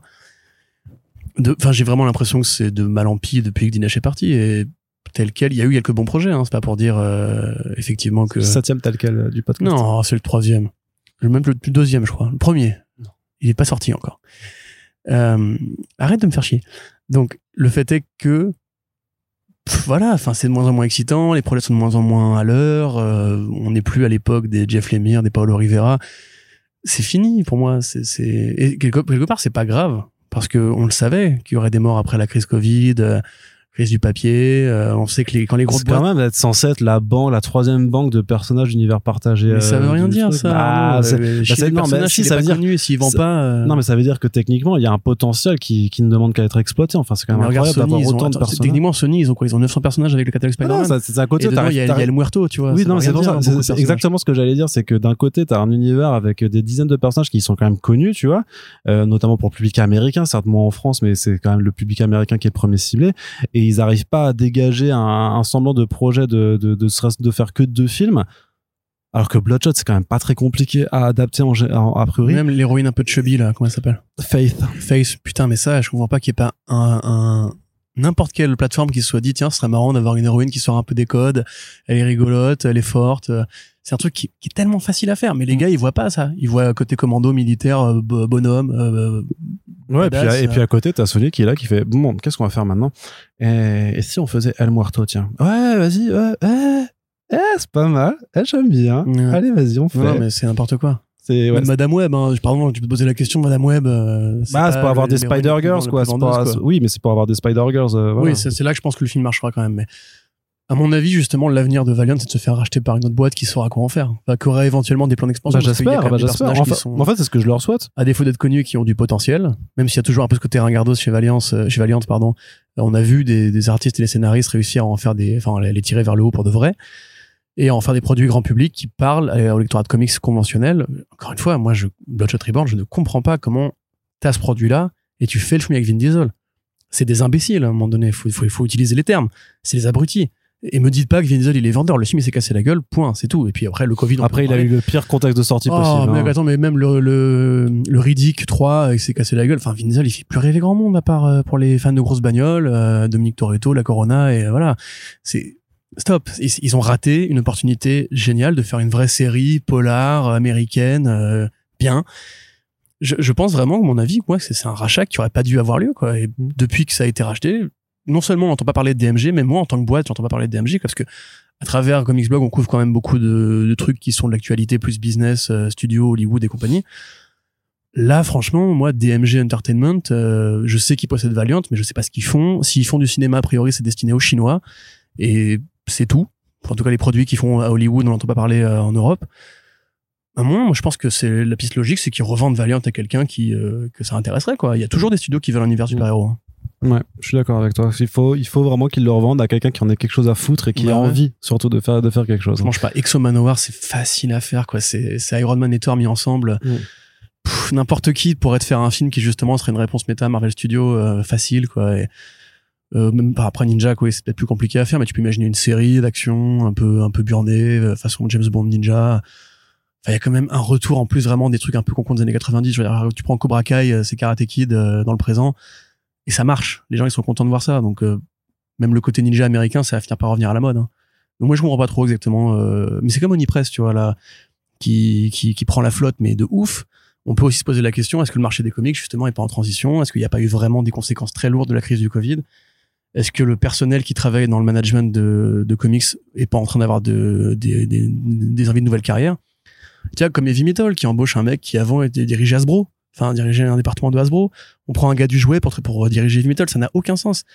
Mais parce que le marché de la BD, c'est plus vraiment comment se positionner. Ils veulent tous faire des NFT, des séries, des films, éventuellement des goodies, même plus vraiment de jeux vidéo d'ailleurs, j'ai l'impression. Ils veulent plus faire de comics. Et voilà, et les comics eux-mêmes, ben voilà, Onipress qui parlait de content, euh, Dark Horse qui se fait racheter aussi, faut voir ce que ça va donner. Pour l'instant, Bah, pour pas l'instant, ça a l'air d'aller, hein. Ouais, ouais, pour l'instant, c'est bon. Franchement. Mais je- moi, franchement, ces grosses boîtes-là, je pense qu'elles devraient juste réfléchir un peu à ce qu'elles vont faire des trucs qu'elles rachètent, parce que Là, enfin Valiant, euh, pour moi, c'est fini. C'est comme, c'est comme Archie, Archie Comics aussi. Hein. Archie Comics, euh, depuis des années, depuis le relaunch, oh, ça a pris la flotte, mais vénère tout le potentiel qu'ils avaient, qu'ils ont sabordé Ouais, c'est vrai pour que là, il faire des passe, séries télé nulles. il se passe plus rien là, c'est Archie. Ouais. Allez, Corentin. Bref, le marché va, va comme il va. Allez, retour à la Garrigue et au Romaring avec cette, avec cette actualité qui sent bon le sud oui. euh, et Marseille. Eh pas ben. du tout. Eh ben, pas du tout. Qu'est-ce que c'est que ces estrambors Puisqu'on va parler d'horreur, de l'horreur chez Boom Studios. Avec Behold Behemoth de l'horreur fantastique par Tate Brombal et Nick Robles. Alors, de quoi ça Robles. Allez, on arrête avec les accents. Euh, Et pourquoi eh, parce que C'est ça magnifique l'accent. oui, je sais, mais après il y en a, ils font ah putain, ils ont encore fait les accents. On est parti, c'est un copain. Et À travers la garrigue. on est parti 500. Allez, Corentin, donc, Oui. Behold Behemoth avec Tate Brombal, qui est un très bon scénariste, hein, puisqu'on l'a vu sur le Barbalian Red Planet dans l'univers de Black Hammer et, su- et sur. House of Slaughter, le spin-off de Something is Killing the Children, qui s'associe à Nick Roberts euh, au dessin euh, pour un titre qui s'appelle Behold Behemoth. Euh, juste le titre, moi, je kiffe, j'adore la figure du Behemoth, j'adore ce, ce que ça implique derrière en termes de créatures gigantesques et maléfiques. Nick Roberts qui a fait du Dr. Mirage, qui était très joli, qui a fait du Euthanos chez a fait IDW et qui a fait effectivement The Dreaming Waking Hours avec euh, Jay Willow Wilson. Oui. Et donc, bah, forcément, les deux, voilà, sont, donc, connaissent bien les univers fantastiques. Donc, c'est une association assez logique euh, pour aller chez Boom Studios qui aime bien faire des titres d'horreur, justement, avec Something is Killing the Children, par exemple. Et donc, on s'intéresse à un monsieur qui a perdu euh, mystérieusement et brutalement son frère qui euh, fait que des cauchemars, euh, des cauchemars qui sont hanté, j'allais dire hanté euh, par une créature gigantesque et sauf que ensuite en rencontrant une petite orpheline, en fait il va euh, s'apercevoir qui est retrouvé sur une scène de crime alors que le gars l'avait rencontré un petit peu plus tôt dans la journée puisqu'il est assistant euh, assistant social. En fait, il va s'apercevoir que la créature qu'il voit dans ses rêves est bien en train d'arriver sur Terre. Ça fait un peu spin-off de Sandman, justement. Tu trouves? Un peu, ouais. Ça pourrait être un arc euh, de The Dreaming, peut-être. Mais euh, très bonne idée euh, au demeurant. Il faudra voir comment ça, comment ça rend dans le résultat. J'aime bien, moi, ce qu'avait fait Roble sur euh, justement l'univers de Dreaming. Je connais un peu Sur moins Docteur Mirage, euh, j'étais bien aussi. hein. Franchement, c'était ouais. très- il y avait des très, des très belles planches. hein. euh, le volume récent? Ouais, le dernier. Ouais. Avec beaucoup de nuances de bleu et de rose. Ouais, ouais. C'est très joli aussi, effectivement. Et pareil, d'ailleurs, un truc qui était un peu euh, psychédélique ou plutôt fantasmagorique, parce que c'était une exploration de la mort, si je me souviens bien, euh, à travers euh, une sorte de regard un peu, qu'est-ce que la mort et tout. Donc, euh, effectivement, bon, bon projet. Désolé. Pardon, une poussière dans la gorge. Euh, oui, bon projet. J'attendrai de voir ce que ça va donner. Je connais un peu moins Brambal, et donc, euh, comme je te le disais.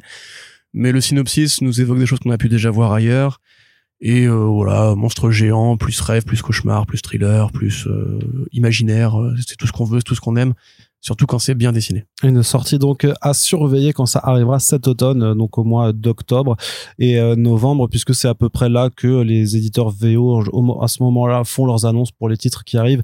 Quand bah, qu'on pourra plus faire de podcast en maillot de bain sur le balcon Corentin, ce sera une époque déjà Moi, je euh, révolue. Oui, bon, la, la nuance est, est- est minime. On s'intéresse une nouvelle fois à Mark Russell, puisque c'est un de nos auteurs favoris euh, sur, First Print. euh, donc Mark Russell, on vous le représente pas, c'est Prez, c'est Billionaire Island et sa suite du coup qui a été annoncée il y a peu chez Horror Comics. Et c'est aussi Not All Robots qui a été Mhm. récompensé aux Eisner et qui arrive chez Delcourt en début d'année prochaine. Et donc, il fait euh, des titres partout, en fait. Il publie à peu près chez n'importe qui, puisqu'il va chez Ablaze Comics, qui est une toute petite structure euh, euh, américaine dont on voit pas énormément de bouquins arriver en France, clairement. Mais vu que c'est Mark Russell, peut-être que ça arrivera, puisque c'est un auteur qui vend par palette en France, bien entendu. Prez, euh, c'est un peu le titre qui a détrôné Batman hein, lors de sa sortie en VF chez Urban Comics. On n'en entend pas moins Littéralement. littéralement. hein. On n'en entend pas moins de Billionaire Island qui arrive à la fin du mois d'août et qui, j'espère, va mieux fonctionner quand même puisque sa thématique est quand Mm. même hyper, hyper actuelle. Il paraît que la VF est exceptionnelle en plus. Euh, je ne sais pas, je ne l'ai pas vu encore, donc euh, je ne peux pas Ah te dire. Bah non, C'est pas qui l'a faite? Non, je sais pas C'est un pote. tout. C'est un vrai Ouais. Ouais, bah t'en as- Enfin, un super friend avec lui si tu veux. Donc t'as des potes qui traduisent des auteurs rationalisés. c'est Bah quand ouais, c'est quand même enfin un pote, euh, c'est une connaissance. Quoi. Ouais, voilà. Et donc non, mais par contre, c'est voilà, on vous le répète, hein, c'est une excellente BD. Donc euh, ça sort à la fin du mois. Et euh, ouais, si vous avez, si vous avez su- suivi l'actualité sur le réchauffement climatique, je pense que ça ne pourra que vous parler et vous permettre d'en rire un petit peu parce qu'il faut de l'humour pour se sauver du euh, quotidien. Et donc avec euh, Mark Russell chez Blaze, euh, on, on a un titre qui s'appelle Traveling to Mars, euh, qui n'a pas du tout un mensonge puisqu'il va vraiment nous envoyer euh, voyager sur Mars. En fait, Ah ouais? Ouais, Avec la BD complètement. C'est vrai? que tu attrapes la BD et là, Ouais. pouf, tu te retrouves sur. Mars. C'est Ah euh, bah je suis chaud. c'est une technologie, C'est euh, pas mal. Putain, il a réussi à battre Elon Musk alors. c'est ça. Il est vraiment fort. hein. Ah, il est trop fort. Et donc, c'est une, euh, c'est illustré par Roberto Melli, qui est un artiste italien qui officie en général que pour le marché euh, européen et donc là qui fait ses premiers pas ou l'un de ses premiers pas pour le marché américain. Et donc, ça nous parle en fait d'un monsieur qui s'appelle euh, Roy Livingston, comme le euh, comme le, le célèbre explorateur. Livingston. Ouais, c'est ça, comme le Mhm. professeur Livingston, euh, qui est en fait euh, l'ancien tenancier d'une boutique euh, d'animaux, euh, qui se retrouve être le premier homme sur Mars. Et pourquoi lui euh, et pourquoi pas un autre? Eh bien, tout simplement parce que bah, ce monsieur Roy Livingston est atteint d'un cancer en phase terminale et qui du coup il a pas du tout l'intention de revenir, hein, parce que de toute façon bah, il est condamné. Donc voilà, toujours avec Marc, euh, toujours euh, toujours la gaudriole. hein. sujets qui vont bien. Voilà, toujours on se marre. Et donc, en fait, il est accompagné de deux, de deux robots à intelligence artificielle qui s'appellent Leopold et Albert et qui le prennent un peu pour une forme de dieu, euh, vu que voilà, lui, il est humain. Et en fait, c'est voilà un titre où il va pouvoir explorer Mars en compagnie de, de, de deux robots qui l'adulent complètement et euh, bah, à la fois réfléchir sur bah, sa fin de vie, mais aussi euh, la fin de l'humanité, puisque s'il va sur Mars aussi, s'il y a une exploration sur Mars, c'est bien entendu parce que l'humanité pressent très bien qu'elle est en train de flinguer sa planète et qu'il faudra peut-être essayer d'en trouver. vas pas ou quoi, Arnaud Ouais, Il fait chaud l'été, c'est normal. ouais, c'est ça. Faut arrêter maintenant. Et donc, il va falloir trouver des solutions. Et alors, plutôt que de régler les problèmes sur sa propre planète, bah, l'humanité essaie de s'en aller ailleurs pour histoire de. C'est c'est- c'est complètement fictionnel. Oui, ça, alors que- complètement fictionnel. Surtout que Mars, c'est pas du tout une planète complètement inhospitalière où il sera jamais possible de faire quoi que ce soit. Mais bon, c'est pas Ah, grave. Pas, c'est pas. Bref, ça a l'air cool. Faut voir s'il y a de la flotte. Oui, c'est cool. Ça, tombe bien d'ailleurs. C'est rigolo que tu parles de ça, puisque là, euh, le 25 août, je crois, il y a la première mission euh, pour relancer justement la conquête martienne en passant par la Lune, qui servira de voilà, on va installer des des installations. Voilà, on va installer des installations sur la Lune pour euh, ensuite servir de la Lune comme base de lancement pour aller vers Mars. Et donc, de notre vivant, nous connaîtrons la conquête martienne. Il y a un numéro, d'ailleurs, le numéro 3 de Métal Hurlant, qui est sorti, qui parle que de ça. Ouais, que de Mars. Euh, ouais. la conquête martienne par différents points de vue. Il y a notamment une histoire sur David Bowie qui est géniale. Et quelques autres trucs euh, pas mal aussi. Donc euh, ouais, c'est dans l'actualité, c'est dans l'esprit de tout le monde, j'ai l'impression. Pas trop pourquoi d'ailleurs. Est-ce que c'est justement les, les nouveaux projets de la, NASA pour euh, relancer la conquête martienne Parce qui a compris qu'on était ou- tous en train de mourir. Moi, je comprends pas. Je vais foutre la paix à Mars et euh, les mettez des sous dans dans notre survie ici. non, en fait. non, non, non, non, on n'a pas de sous. Ok, c'est c'est chacun qui va chier sous la douche et trier ses déchets. C'est pas euh, capital de Je te propose qu'on prenne nos douches ensemble et qu'on chie Ça va bien la décroissance, Arnaud. Je te préviens. Attention, hein. Mm. le terroriste là, euh, tu vas quand tu vas commencer par éventrer des, Ça va finir. Hein. des, euh, des jacuzzi. Donc ouais, très bon projet. J'avoue, j'attends un peu justement ce que pourra donner euh, Mark Russell sur un truc un peu contemplatif, en espérant qu'ils mettent pas tout dans les dialogues rigolos entre le héros et ses robots, parce que Ça risque d'être absurde. il y a quand même des fois chez Mark Russell une sorte de côté un peu, euh, je m'en suis réaperçu en, en relisant Life Story, Fantastic Four, un côté un peu sûr de lui justement, être sûr de ses effets. Et j'aimerais bien qu'il migre un peu de ça pour aller vers un truc vraiment mélodramatique et moins satirique, sarcastique, parce qu'à un moment donné, en fait, on sait qu'on va crever, euh, on sait que c'est triste et on sait que euh, faites pas d'enfants, mais grosso modo encore. Hein, euh, tu vu, c'est incroyable, hein, j'arrive pas à le retenir de, de ma bouche.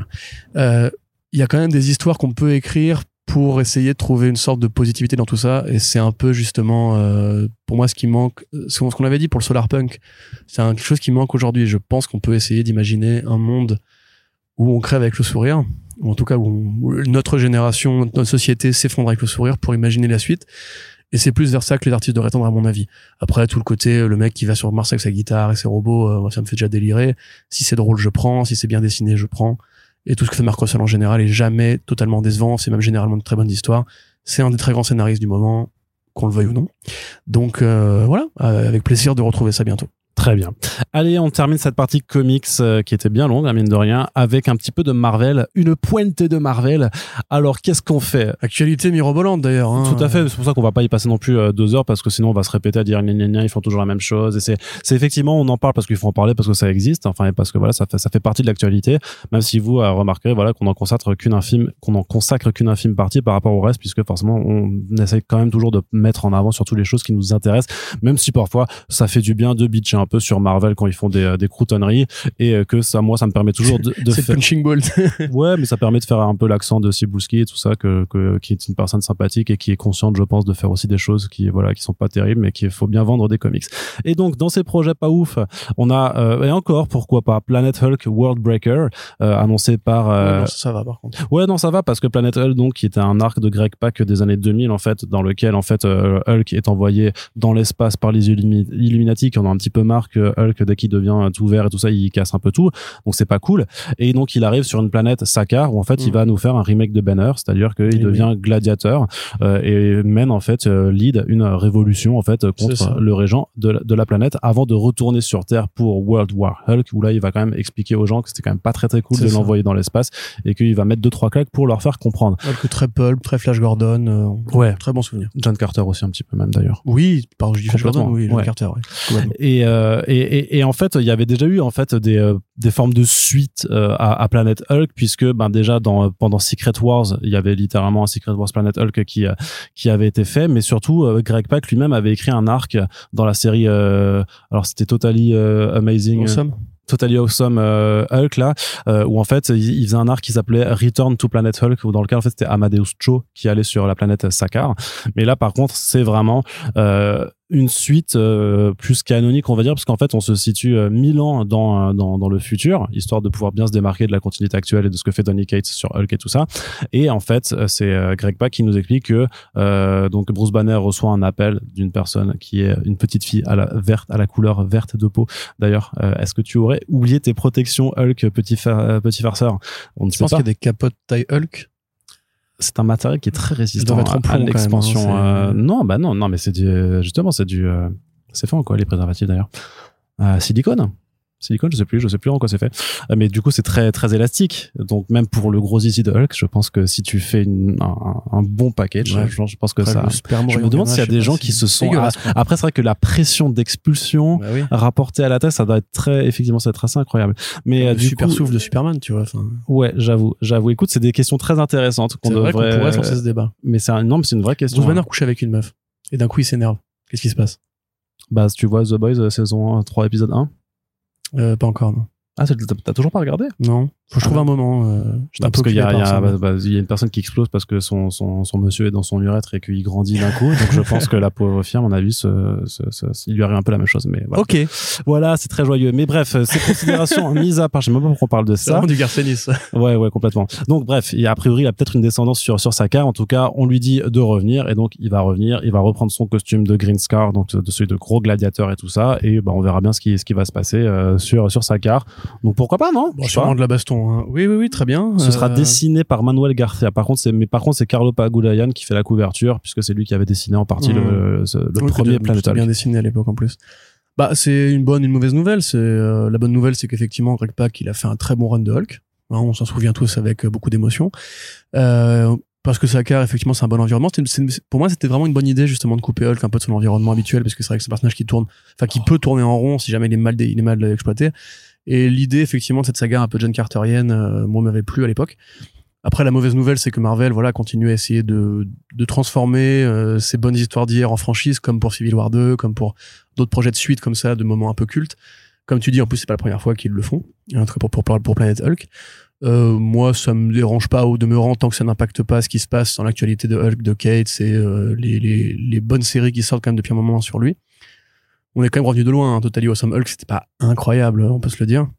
Il y avait le euh, Invincible Hulk, je crois que de Mark Waid, qui était sympathique au demeurant, avec euh, Lenny Liu, si je ne dis pas de bêtises. oui. Ça faisait deux au demeurant en 30 secondes. Mais, Tu vas me faire chier euh, combien de temps Ah avec il faut, il faut que tu travailles sur tes tics Mais si toi, si toi tu, tu ne le dis pas, les gens ne le remarquent pas en fait. Si, parce que si je te le dis, c'est parce que des gens me, me le font remarquer après dans les podcasts. Merde. Vous dites trop machin, vous dites trop ça machin. Ah bah, Bon bah bah, je, je commande pas cette actualité, tu m'emmerdes. Oh, Allez, le- hop. euh, regardez-le, il est Non vexé. mais oh, ça suffit hein. Il est vexé. Bon, J'ai dit ce que j'avais à dire. Tout à fait. Alors on continue avec deux petits one shots, euh, pas forcément très intéressants. Donc il y a un Black Panther Unconquered qui arrivera par Brian E. Hill, euh, qui est dans l'actualité normale puisque vu qu'il y a un film Black Panther, en fait, ils remettent un petit peu le couvert sur euh, sur les euh, sur les titres Black Panther, sachant qu'il y a donc la série régulière de John Ridley Four, euh, il y aura la série Wakanda par Evan Narcisse, et du coup il y aura ce one shot Black Panther Unconquered par Brian E. Hill, sachant que vu les talents de Narcisse et Hill, ça aurait été mieux d'inverser et de mettre plutôt Oui. De mettre plutôt du coup euh, Hill sur une mini-série et euh, Evan sur le one shot mais bon. Reprendre Juan Ferreira, hein. aussi ouais ouais c'est vrai que très parce bon que sur Killmonger. ouais c'est ça. Il avait, fait Killmonger euh, Brian E. Hill pour le premier Black Panther. Donc là on le revoit un petit peu sur sur un one shot quoi. Qu'est-ce qu'il sur- devient Juan Ferreira en ce moment? Euh, bah il fait le euh, le Spider-Man horrifique là. Hmm, Spider-Man horrifique. Ouais, Dans Age of Spider-Verse? Euh... non non non non c'est une mini-série euh, c'est euh, ah merde. Spider-Man noir? Non C'est toujours pas Spider-Man Noir. Non, non, mais on en a parlé en plus. Ça, c'est publié. euh, C'est. euh, D'accord. ah, désolé pour ma question euh, piège apparemment. Mais Parce oui, que j'ai juste plus le titre parce que le titre c'est euh, Deadly Neighborhood Spider-Man. Voilà. Ah, mais putain, j'ai même pas vu passer ça, incroyable. Donc, euh, bon, Black Panther, Unconquered, effectivement, c'est dommage parce que Brian Hill, donc qui est scénariste de, séries télé de cinéma et de comics, effectivement, qui a fait American Carnage, euh, toujours une des meilleures histoires qui n'a pas été éditée en VF, euh, qui maîtrise très bien les sujets relatifs aux personnages noirs, au racisme et à l'histoire panafricaine. C'est c'est dommage de résumer ça sur un one shot. Euh, c'est dommage aussi de ne pas effectivement euh, proposer des histoires un peu plus poussées, originales par rapport à ce qui avait été fait pour le premier Black Panther où il y avait eu un vrai jaillissement créatif. À ce moment-là, tout n'était pas bon, mais il y avait au moins des des belles- des beaux dessins. Oui, un jaillissement créatif. hein. Ça, ça jaillit comme ça. Et l'autre histoire qui est donc euh, consacrée à Thanos. Enfin, l'autre- Oui, non, je l'ai pas encore annoncé. Ah, du coup. Et l'autre one shot, du coup, ça s'appelle Thanos Death Notes. Et donc, c'est littéralement Thanos qui prend un carnet, il note, Ouais. la, il, a- il note la moitié de l'univers dedans. Il y a Ryuk qui arrive. euh, Ouais. Ah, Talos. Pareil que t'aimes bien, t'aimes bien tuer des gens, ça tombe bien. Voilà. Ah, Est-ce que tu veux les yeux du Shinigami? Euh, Donc voilà, Thanos qui revient encore? Euh, avec encore une histoire. euh, Mais en fait, en fait, c'est un peu, c'est un- indispensable. c'est un peu particulier parce que c'est relié au run de Donny Cates sur Thor, puisque si vous l'avez lu, euh, en fait, vous savez que dans le premier arc, euh, contre le Black Winter, Thor a une vision, euh, sans jeu de mots, où il voit Thanos qui a buté tout l'univers Marvel avec un Mjolnir incrusté de euh, sept pierres d'infinité, donc les six qu'on connaît, et puis une septième qui est toute noire, qui serait peut-être la, la Death Stone, par exemple. Et donc, bah, il essaye d'éviter que ce destin funeste n'arrive. Il est quand même un petit peu, un peu traumatisé depuis qu'il a eu cette vision, et euh, toujours sans jeu de mots. Et donc, en fait, dans ce euh, Thanos euh, Death Notes, en fait, en fait, c'est Thor qui part à la recherche euh, de, de clés pour empêcher ce- cette chose d'arriver. Et donc, euh, toujours sans jeu de mots aussi pour cette chose. Et en fait, on aura des cours d'histoire qui s'intéressent, ouais, qui s'intéressent au passé de Thanos. Euh, voilà. en plus, Thanos. Kate avait déjà travaillé sur Thanos, euh, on s'en souvient avec, avec Yes. brio, mais Non, c'était ça, ça avec. ressemble euh, euh, avec Geoff Shaw.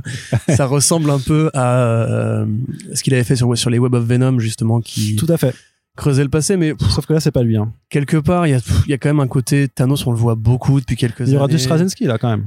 Oui, mais je, pff, et oui, du Christopher. Cantwell et du Kyle Stark. C'est trois bons auteurs. ça, hein. oui, mais ça reste de la maximisation, encore une fois, de produits qu'on a déjà, Maximisation produit. qu'on a déjà Et vu. après, Et même Thanos, c'est très présent dans les Eternals depuis peu.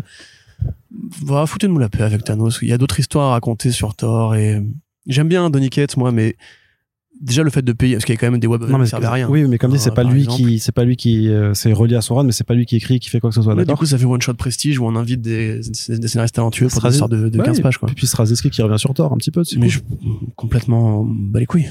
Ah ouais C'est- Alors là, Straczynski, moi, ça fait longtemps que ça m'excite plus en comics. Hein. Ah ouais. En tout cas, en mainstream. Je veux dire, Straczynski, c'est The un éternel Resistance, inconséquent. Mais oui, c'est Résistance, mais c'est pas du Marvel, The Résistance. Moi, si demain, on annonce un nouveau run de Straczynski sur une série régulière, oui, très bien. Bah, par contre, les artistes prestige qui reviennent juste pour prendre un petit chèque, faire une micro-histoire, euh, cette pratique-là chez Marvel, m'agace. Je suis désolé, ça fait des années que ça dure. Ok. Voilà. Ok, bah sois agacé, c'est cool. Greg Pak, il revient, il fait un une mini-série. Ouais. Faites ça avec Straczynski plutôt. Mhm. euh, Et quand toi, il a d'autres choses à foutre. Enfin, bon, Bah oui, il fait, bah il crée quand il va faire le truc Non, sur il y a d'autres personnages que Thanos, quoi. Il va faire bon, son amour. Thanos, on a eu les romans graphiques de C'est un, c'est un Starling. one shot, c'est un one shot, c'est bon quoi. Enfin, Voilà. pourquoi le mec il est vénère comme ça, il fait il y en a marre de Thanos. Mais si tu comptes les one-shots qu'il y a tous les mois chez Marvel, euh, En plus, il y a une belle couverture par Sorrentino. rien à foutre. Voilà. Couilles. Très bien. Alors, peut-être que tu en auras quelque chose plus à foutre de la nouvelle série Deadpool de Alyssa Wong. euh, non plus, c'est pas forcément une blague. Non, je, c'est pareil, ça me. Le truc, c'est que Deadpool, il y a eu tellement de relaunch. Euh, Bah, là, ça, en, ouais. en l'espace de 4 ans, t'as eu, euh, bah, t'as eu Scotty Young, euh. Kelly Thompson Ouais, et maintenant euh, Wong, fait. quoi. Ouais, ouais, bah c'était 2018, 2019, 2022, je crois. Ouais, c'est ça. Alors, le 2020. volume de Kelly Thompson s'est arrêté en 2021, donc ils ont laissé quand même un petit moment sans que sans que ça repousse. Ouais. Euh, Bah, parce qu'il n'y a pas de film à vendre à côté, j'imagine. bon là, il n'y en a pas non plus beaucoup plus. Hein. Bah, il va être annoncé à la D23, frère. Oui, probablement, mais il est pas encore tourné. et- Ouais, mais ça va, ça, un oui, mais ça va aller vite parce qu'à partir du moment où c'est annoncé à la D23, c'est-à-dire que ça arrive en 2025 et ensuite on est en 2023, donc euh, ça, ça L'année va vite. hein. dernière, ils avaient fait le Deadpool Nerdy 30 qui était là pour faire l'anni- l'anniversaire, où il y avait encore eu euh, Liefeld qui était revenu. Yes. Bah, Il y a eu Euh, Deadpool Bad Blood quand même, non euh, je toujours, crois. mais il y a toujours des produits Deadpool très réguliers, mais on voit quand même que ça, ça s'effondre un peu justement la mode du Deadpool. Ah, ça euh. s'effondre pas, frère. c'est Non, non, mais attends. Hey. Scotty Young, Kelly Thompson, Alyssa Wong. J'ai tout le respect du monde pour Alice Wong, c'est pas vraiment une mauvaise scénariste, même au niveau dessinateur, euh, enfin. c'est, on sent quand même que Marvel investit moins d'argent là-dedans. Il y a plus les Deadpool versus comme ils faisaient tous les mois avant, Black Panther, machin, bidule, euh, Deadpool Punisher, Deadpool, euh, Deadpool euh, Père Noël, Deadpool et Martine à la plage. Deadpool, ouais. C'est ça, ça, tu vois, ça s'est un peu calmé et le fait d'avoir même tenu un an, quasiment et demi, sans nouvelle série, ça veut bien dire que le- la quantité de produits Deadpool qu'on avait avant par rapport à ce qui se fait maintenant, et même la série euh, Thompson Bacalo. Bon, euh, je sais que t'avais bien aimé le premier tome, Parce qu'il y avait Jeff. ouais, mais bah, raison de plus pour dire que c'était mauvais. Moi personnellement, j'en ai vraiment pas un grand souvenir.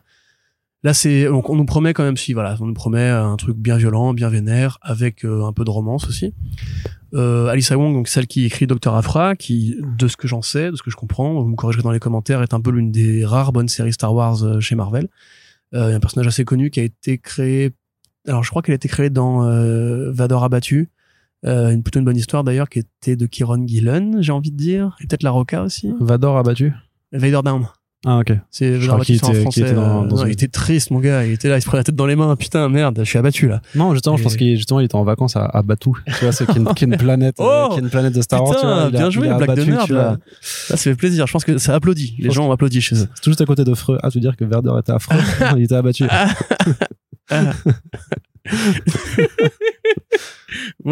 Voilà. Donc euh, ça revient. Tant mieux. Allez. Bravo. Et on Deadpool. va, euh, on Moi verra- j'aime bien Deadpool. Moi, ça dépend. Franchement, ça dépend. Parfois, il est rigolo. Parfois, quand c'est mal et quand ça, ça peut être très lourd, très rapidement quand même. Comme tu vois. chez Kelly Thompson. Hmm Comme chez Kelly Thompson. Remarque le volume de Young, le volume de Young était pas terrible non plus. en Non, réalité. bah ouais. Il y avait Nick Lang qui dessinait bien, tu vois. Mais, non, mais c'est euh, le dernier bon, c'était Jerry Duggan en fait. hein. bah, et c'était long surtout. Ouais. Et comme plus c'est long, plus c'est bon. Bah, voilà. Corentin, on continue du côté. À ce que tu viens de dire. Ouais, personne n'a entendu, personne n'a capté. Et c'est pour ça qu'on va pouvoir. oui, personne n'a capté, c'était subtil. pour ça qu'on va pouvoir enchaîner sur la partie télévisuelle. Corentin, est-ce que tu regardes encore la télé? Ça m'arrive, oui. Eh ben, c'est pas bien. Euh, Pardon. Non, je sais pas en fait. plus. Je peux, Corentin, pas- je peux ne pas regarder Paper Paper Girls ah si, il faut, il faudrait, il faudrait ça par contre. Netflix a annoncé deux adaptations euh, Ouais. tirées des comics de Matt Kint. Ouais. Donc en l'occurrence, on parle de Mind MGMT et de Bang Mind Management. Mind Management. Je oui, dire à chaque vrai. fois ça. Oui, c'est vrai, vrai, t'as raison. Donc Mind Management qui est effectivement considéré comme l'une, enfin l'un de des ses chefs-d'œuvre, ouais. définitifs oui, de Matt Ouais. Kint. L'une des séries dans lesquelles il s'est investi le plus longtemps, si on fait exception de ses projets un peu plus mainstream.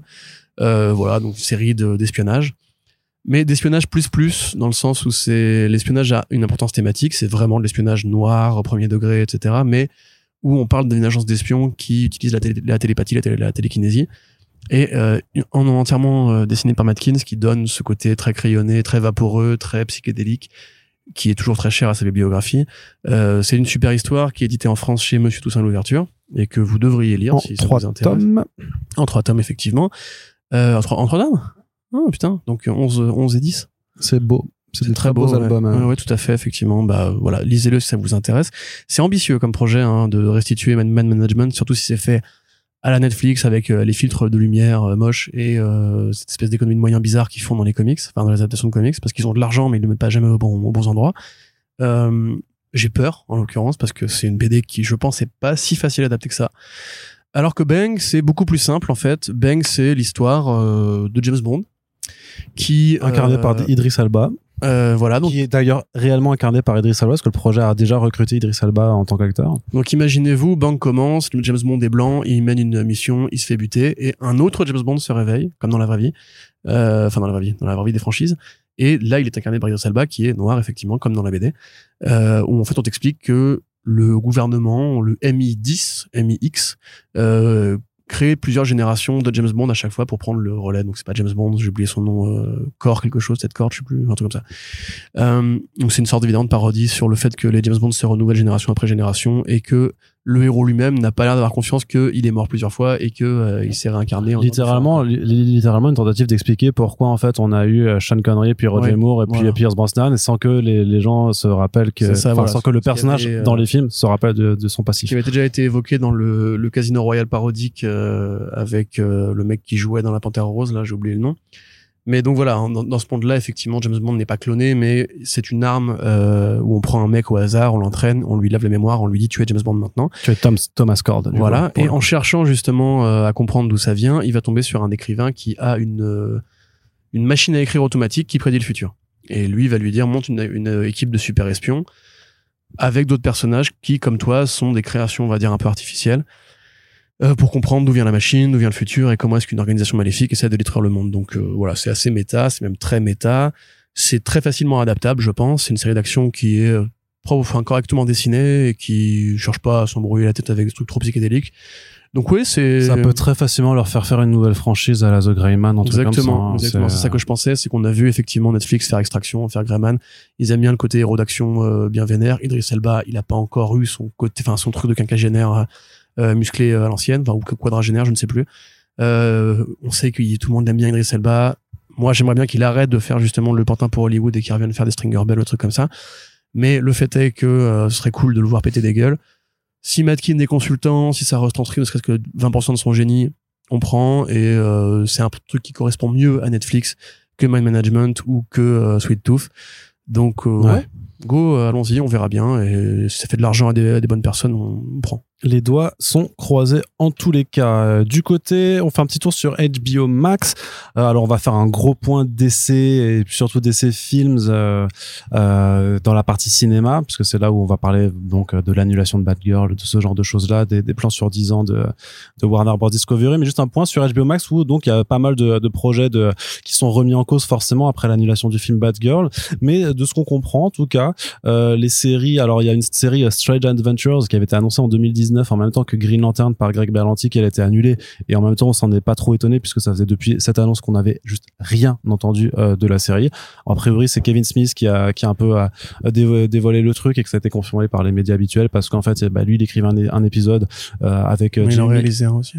Ouais, c'est ça. Il écrivait, réalisait un épisode avec Jimmy Olsen et Bizarros, que ça devait être une série d'anthologie, et il cherchait à caster Nicolas Cage en Bizarros, qui aurait été forcément très très rigolo, très rigolo méta. Bref, donc ça là, elle est morte, mais apparemment la Green Lantern elle devrait démarrer même sa pré-production euh, et son tournage d'ici la fin de l'année parce que il y a justement euh, la, la, marque euh, du projet, le nom du projet qui a été déposé en fait sur le site de l'EIRD qui est donc l'Entertainment EIDR pardon c'est l'Entertainment Identificator Registration je sais pas quoi qui est en fait juste un, un, site qui permet à tous les studios d'enregistrer sous un même dénominatif en fait leur projet parce que justement vu qu'il y a plein d'intervenants qui arrivent entre euh, la post prod les décors et tout ça euh, en fait il faut qu'on puisse bien euh, se référer à un projet. Donc ça vraiment c'est comme les, les, numéros ISBN pour pour les bouquins. C'est voilà de savoir de, de quoi on parle. Et donc le Green Lantern a été enregistré trois jours après en fait l'annonce de l'annulation du film Bad Girl et juste avant en fait que et après leur conférence de presse. Donc a priori c'est vraiment que c'est bien validé.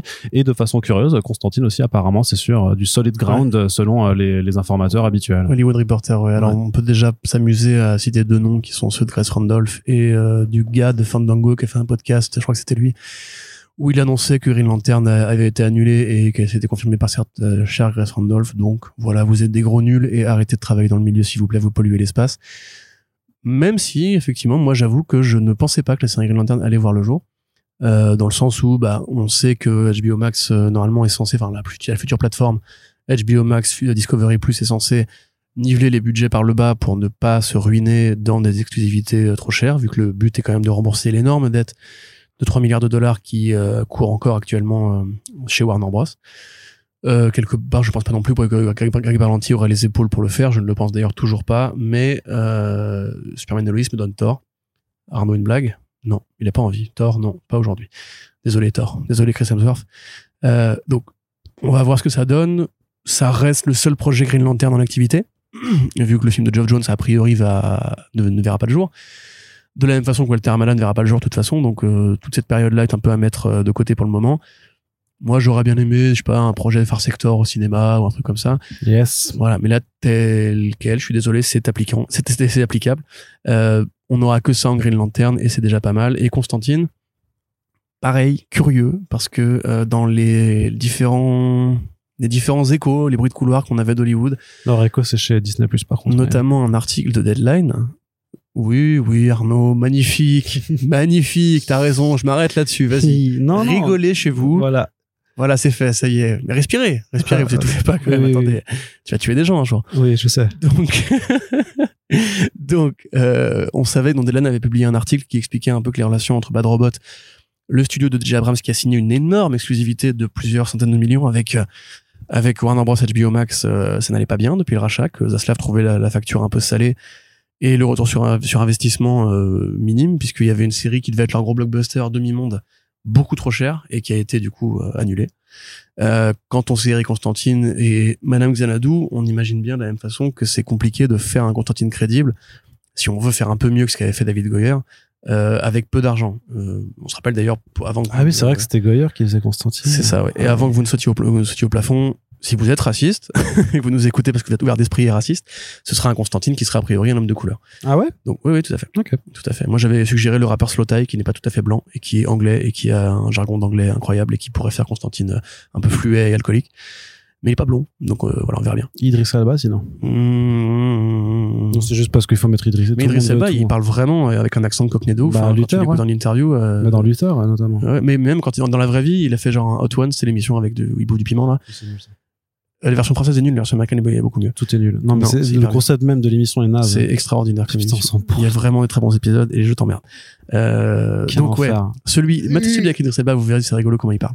Et on va faire tester des sauces piquantes à des gens. Ça, je vais t'en ramener des sauces piquantes, tu vas moins ouvrir ta gueule en fait. je vais t'en ramener des vrais vénères, la Mais j'ai aucun, aucun intérêt. Bah si, moi, bouffer piquant, c'est hyper bien, bouffer piquant. Mais non. Bouffer Bref. piquant chez vous. Alsacien va. Enchaîne. Donc, euh, j'ai enchaîné, ça y est, Ok. c'est la fin de l'histoire. Très Et Xanadu, on n'a pas de nouvelles encore. Mais voilà, c'est surprenant parce que Green Lantern, euh, probablement que faire une saison complète de Green Lantern, ça coûterait aussi cher que de faire, euh, ou en tout cas, euh, en grande partie, hein, faire un film Wonder Twins. Moi, j'imagine mal une série Green Lantern pour moins de 50 millions, par exemple, ou Constantine, s'ils veulent un- une vedette. Mais sauf si tu le fais, euh, si tu le fais euh, introspectif, tu vois, ou c'est juste Oui, c'est euh, ça, Berlanti Production introspectif, ouais. Non, mais voilà, en fait, où c'est deux flics, du coup, parce qu'on a déjà, on a, c'est Finn euh, Troc, là, je sais plus comment il s'appelle. le- le- on a déjà deux acteurs, en fait, pour jouer Guy Garner et. et ah putain et Kyle Rayner de, de mémoire non ou c'était Alan Scott ah putain j'ai plus le nom en tête c'est pas grave Je crois que c'est du- Alan Scott. Ouais, mais du coup, on a déjà les deux acteurs. Donc, en fait, ils sont là, tu vois, ils sont dans leur, dans leur, euh, dans leur bureau de Green Lantern sur OA, tu vois, et puis ils discutent. Et ils font, putain, dur la vie de flic de l'espace. Ah, tu fais un bloqué Green Lantern. Ouais, ça, ils Ils sont font. sur un canapé. Je euh, pensais pas que ce serait aussi difficile de devoir faire la police dans l'espace. Et là, tu vois, chienne de vie et tout. Ton saxophone, Arnaud. Exactement, tu vois. Je me souviens quand on a affronté les Yellow Lantern, j'avais des petits bouts de mes coéquipiers partout. Ah oui, attends. Colonel.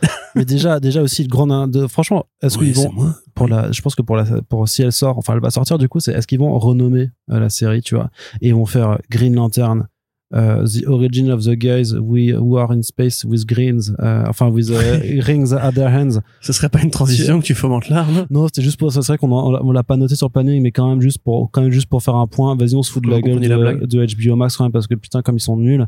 Euh, juste le fait d'avoir retitré la série Pennyworth en Pennyworth the origin of Batman's Batman.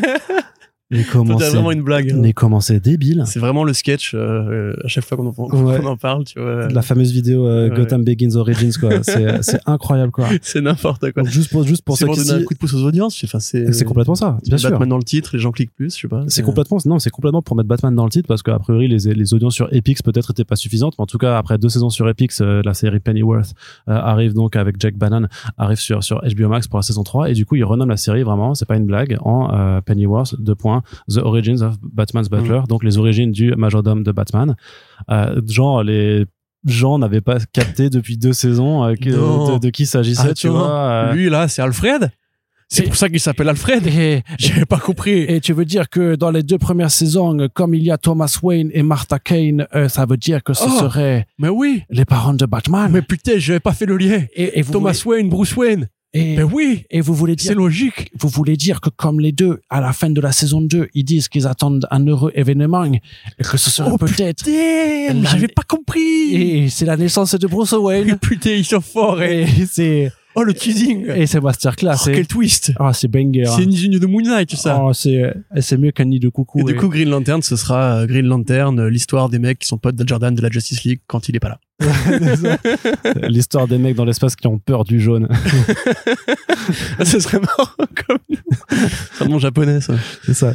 Bref, voilà, bref, euh, vous, vous êtes des branleurs quand même par moment. C'est pas raciste, c'est par rapport aux très longs titres japonais. C'est pas, ils ont peur du jaune, non, non, C'est juste, il y a très longs titres au Japon, c'est tout. Allez, Corentin, on continue euh, du côté toujours de HBO Max, par contre, qui a un projet plutôt intéressant avec euh, le, le, co- le co-créateur de, euh, de faire une comédie qui s'appelle The Franchise, une série de comédies qui s'appelle The Franchise et qui montre en fait un groupe de, de, de de quelques personnes en fait qui est impliquée dans euh, la création littéralement d'une franchise de super-héros. C'est ça. Ça a l'air trop fort. C'est Bah. très, c'est très, ça, c'est très ironique de, de, C'est de, ça, voilà. de, de voir ça émerger chez HBO Max alors que j'allais que, dire. alors que Warner est justement en train de galérer total euh, pour mener son univers partagé de films de super-héros, mais justement euh, les gens ont un matériel euh, sur lequel se servir qui est royal en fait. Bah, tu sais, c'est comme quand The Boys critique le capitalisme, alors que c'est fait, une ouais. série Amazon qui est probablement la pire boîte de la Terre. Oh, Enfin, il y a probablement pire boîte, hein, évidemment, mais à l'échelle de ce qu'on connaît en termes de saloperie, euh, c'est quand même pas mal. Donc, euh, oui. c'est vrai que C'est j'ai- incroyable. J'ai visité ma copine qui a dit le niveau de cynisme qu'il faut pour annoncer ça le lendemain de l'annulation de Batgirl, c'est vraiment. Après, c'est pas, ils l'ont pas C'est- annoncé, c'est les médias qui, euh, qui ont eu vent du truc et que. Monter ça, je préfère. euh, Je pense que le feu vert était donné bien en amont que la, de, de la prise de décision de Batgirl. oui, bien sûr, mais bon, enfin, quand même, Justice League. T'as un alignement des planètes. Cut, Non, non, mais t'as un alignement de planètes. Squad que tu veux. Enfin, c'est quand même des mecs qui, depuis 5-6 ans, piétinent vraiment leurs équipes euh, dès qu'il faut faire un film de super-héros. Même, même Birds of Prey, il y a eu une scène coupée au montage de chant et tout. C'est vraiment, je pense, l'une des, moi, je le dis, je, je préfère les héros d'essai. Par contre, au niveau euh, cinéma, il y a pas photo. Enfin, c'est vraiment juste, c'est l'enfer, quoi, Warner Bros, euh, Wonder Woman 84, tout ça. Euh, du coup, moi, ça me fait vraiment affreusement rigoler, mais vraiment rire jaune en, en- dans le sens où les gars ont vraiment les, les couilles de dire, ok, c'est nous, en fait, on va se moquer du genre, etc. Et s'ils se permettent de parodier Marvel Studios, en plus, ça va me faire d'autant plus rigoler que ce sera un peu vraiment en mode, euh, bon, bah voilà, on va se foutre de leur gueule parce qu'on est nul par rapport à eux. Donc euh, voilà, c'est faut voir après. Créateur de VIP, c'est un c'est un bon gars. Hein. Euh, je crois que c'était peut-être lui qui avait fait la série avec Steve Carell sur Netflix là sur l'exploration spatiale, ou c'était le créateur de Parks and Rec, je sais plus malheureusement. Mais donc VIP c'était une bonne série télé. Ce serait rigolo qu'ils reprennent Julia Louis Dreyfus qui maintenant travaille chez Marvel d'ailleurs, ça lui ferait son Birdman à elle. Euh, moi, enfin, l'idée est bonne. Hein. Effectivement, c'est un truc qui est tellement absurde et qui est tellement euh, non sensique qu'on le sait pour travailler un peu euh, sur la couverture de- des productions de super-héros. Il y a, y a 10 000 blagues à écrire. Le nom de, Pennyworth est déjà une blague qui pourrait être dans la série, par exemple. Tu vois, il y a vraiment des tonnes de, vannes à faire. Il y a des vrais pics à envoyer à des vrais producteurs de la vraie vie qui, justement, ont pris des décisions affreuses. Mais chez Warner, effectivement, c'est vraiment se foutre de la gueule du monde à un niveau. C'est comme si d'un coup Jeff Bezos disait je vais produire un nouveau Ken Loach. Tu dis oui, alors euh, merci pour l'argent, mais est-ce que vraiment t'es sûr que c'est toi qui devrais faire ça? Donc euh, voilà, après si c'est bien, on sera content. Et, et puis. Oui, et puis bon, HBO en tant que tel est quand même Ah, assez. c'est la meilleure, euh, meilleure network. Ouais, c'est voilà, c'est une des meilleures chaînes de télévision et puis leur production en général c'est quand même assez séparée. Je veux dire, la- leur seule vraie incursion pour l'instant dans l'univers DC, c'était Watchmen et ça avait rien à voir avec euh, Ouais, ouais. et c'était incroyable. Donc, euh, je, pense, ouais. je pense qu'il vaut mieux prendre l'histoire de ce point de vue-là et, et se dire que le reste, les ingérences, sont un petit peu extérieures. Parce qu'à mon avis, ce Mm. genre de projet, vu qu'elle a validé, vu que HBO Elle Max a a validé euh, le, la commande d'un pilote, c'est qu'on lui a présenté un petit peu en amont quand même. Que non, évidemment. c'est-à-dire que ça, me semble assez évident que les gens qui ont voulu travailler là-dessus aussi se, sont au courant. Enfin, Puis de la même façon, HBO profite d'un statut d'autonomie euh, relatif, évidemment. Je pense pas, par exemple, que la série House of Dragon ne soit pas une commande de Warner Bros. hein. Ouais. À mon avis, c'est clairement eux qui leur ont dit, il nous faut une, une nouvelle locomotive. Euh, vu que Watchmen ne pouvait pas avoir une deuxième saison, parce qu'ils pensaient vraiment faire une locomotive aussi à ce moment-là. Ouais. Euh, mais voilà, HBO, ça reste HBO. Effectivement, c'est l'une des meilleures antennes de Warner Bros, si pas la meilleure à mon avis. Ça défonce les Emmy Awards, ça fait 30 ans que c'est extraordinaire. C'est voilà, donc il n'y a, pas de, de doute à avoir sur la qualité potentielle du produit s'il voit le jour. Maintenant, non, moi, ce que je voulais dire, c'était, euh, on a, j'en ai parlé plusieurs fois, j'aimerais bien, par exemple, une série sur l'histoire des comics aussi, tu vois. Un truc à la Mad Men où on suivre le rédac la ah, rédaction. bah, Kids euh, Comics en, en, bed- en film. bah voilà, par Ouais. exemple, tout à fait. Je pense que c'est, il y aurait aussi un potentiel à faire ça, et chez de HBO ouf. encore plus. Mais ils avaient Donc, fait quand même euh, un petit peu, tu sais, il y avait eu Slugfest, euh, mais qui au final a, je sais même pas si ça a été diffusé, parce que c'est diffusé sur la Ah, plateforme. mais ça, c'est une série documentaire. Ouais, c'était la série documentaire un petit peu, mais euh, Oui, avec Kevin Smith et tout sur Ouais. euh, l'origine de Marvel et, et bah, sur, la guerre, Marvel sur la DC, guerre ouais. Marvel DC, mais qui était pour une plateforme qui est morte née quasiment. Je me rappelle plus comment ça s'appelle. Je sais plus non C'était plus, pas ouais. Peacock, c'était. Non, Peacock, ça existe encore. Mais c'était un truc dans le dans le style Ouais. euh, qui va pas me revenir moi non plus Et qui malheureusement. avait, qui avait été mené par Diane Nelson, l'ancienne présidente de DC Entertainment. Et euh, vraiment, je te jure, c'est le truc. Attends, je vais te retrouver ça. Retrouve-moi ça, ouais, effectivement. Donc pour ceux qui voient pas, c'était une série documentaire en plusieurs épisodes qui détaillait dans le temps les rivalités entre Marvel et DC, quand, comment ils se tiraient la bourre, avec pas mal de- d'extraits d'archives, d'interviews et quelques personnalités assez influentes qui étaient aussi conviées à prendre la parole. Euh, on avait couvert l'actu, mais on savait pas quand, comment on allait pouvoir se, je crois, la procurer en France. Euh, Bah, en fait, on a, on a jamais pu, hein, tout simplement. Voilà, donc euh, tel quel. Voilà, putain, c'est vrai que c'est hein, c'est un vrai réflexe. Oui, c'était pour Kibi, Quibi. Quibi. Quibi qui, qui n'existe plus, qui est morte euh, deux mois après son Quibi. lancement, qui était en fait pensée pour être comme Black Pills, qui est aussi morte euh, en France. Une série en fait d'une plateforme avec que des programmes courts en fait, avec des épisodes de 10 minutes maximum, et qui en fait euh, est morte. Et ça s'est retrouvé sur Roku, euh, qui est voilà euh, aux États-Unis bien implanté. Et sauf qu'il n'y a pas eu de diffusion française à, à ma connaissance. Bon, bref, euh, tout ça pour dire que on verra bien ce que ça donnera euh, ce projet The Franchise. Allez, euh, parce que ça, du coup, voilà, la franchise. T'imagines, tu fais moi, maintenant, on va faire une autre série euh, qui sera euh, produite par France Télévisions qui s'appellera La Franchise et qui, Ouais. en fait, va parler Le juste d'un très sincère. voilà, d'un mec qui est très sincère avec les autres et, et qui se retrouve dans la merde parce qu'il dit toujours ce qu'il pense. Et du un peu comme moi, quoi, c'est ça. quelque part. Non, toi, tu dis pas toujours ce que tu penses. t'es pas très, euh, Arnaud, tu sues, c'est dégueulasse. Bah oui, Voilà. je suis au soleil, là. C'est la franchise. C'est vrai. Extrait, teaser. ça, c'est normal, je suis au soleil, donc ça me paraît ça. Je, je ne suis pas vexé. Par contre, tu me dirais que, euh, non. Euh, voilà. pas de blague là-dessus. Allez. Corentin, on continue, Oui. on termine cette partie télévision avec euh, IDW qui Oui. réinjecte euh, du pognon et de l'ambition puisqu'il y a quand même cinq projets de séries télé euh, en développement C'est fou. euh, basés sur certaines de, leurs de, leurs de leurs titres. Donc il y a notamment Brutal Nature, une série d'animation qui est faite justement par le même studio qui fait Batman Azteca. Mhm. Anima. Anima, donc euh, basé sur une BD d'Ariel Olivetti. Et puis il y a quand même aussi bah, quatre autres projets qui sont sur des titres plus ou moins récents, parce qu'il y a notamment bah, le Dark Spaces Wildfire de Scott Snyder et Hayden Sherman, donc à base de, de pompières qui profitent d'un incendie pour essayer de, faire un cambriolage dans un manoir euh, et que ça, ça finit mal. Euh, donc qui aussi euh, lui aussi qui doit être porté euh, en télévision chez Universal Content Production. Il y a The Delicacy, qui est un roman graphique de James Albon qui est qui est publié chez Top Shelf. D'ailleurs, le dernier James Albon arrive en France chez Casterman, je crois, et c'est traduit par Basil Begury, qui est le traducteur de Bitterroot chez iComics. Donc c'est très bien que des bonnes étoiles qui s'alignent. Mais donc The Delicacy, euh, c'est l'histoire d'une restauratrice euh, Tulip et son frère Rowan qui ouvrent en Écosse un restaurant euh, qui qui galère un peu. Puis d'un du jour au lendemain, elle découvre en fait un, un champignon aux propriétés incroyables qui donne du goût à tout ce qu'elle fait. Et bah du coup ça cartonne, sauf que bah elle sait pas vraiment qu'est-ce qu'il y a derrière ce champignon. Et forcément quand elle va le découvrir, ce sera peut-être moins rigolo. Oui. Donc ça c'est c'est produit pour. HBO Max. Non non pardon, c'est produit pour Warner Bros Television. Et ensuite pour HBO Max, un autre projet qui s'appelle Reverse, qui vient aussi d'un roman euh, graphique en fait qui a l'air ça par contre ça- effectivement ça fait très HBO puisqu'en fait c'est l'histoire de trois de trois marginaux euh, qui se retrouvent à faire un road trip ensemble euh, alors qu'ils viennent tous les trois d'horizons très différents et ils se connaissent pas et en fait ils se parlent et ils se découvrent et t'apprends un peu leur leur, leur, leur, parcours de vie et tout ça. Donc ça a l'air très contemplatif très très posé très indé aussi dans, dans le style et tout ça.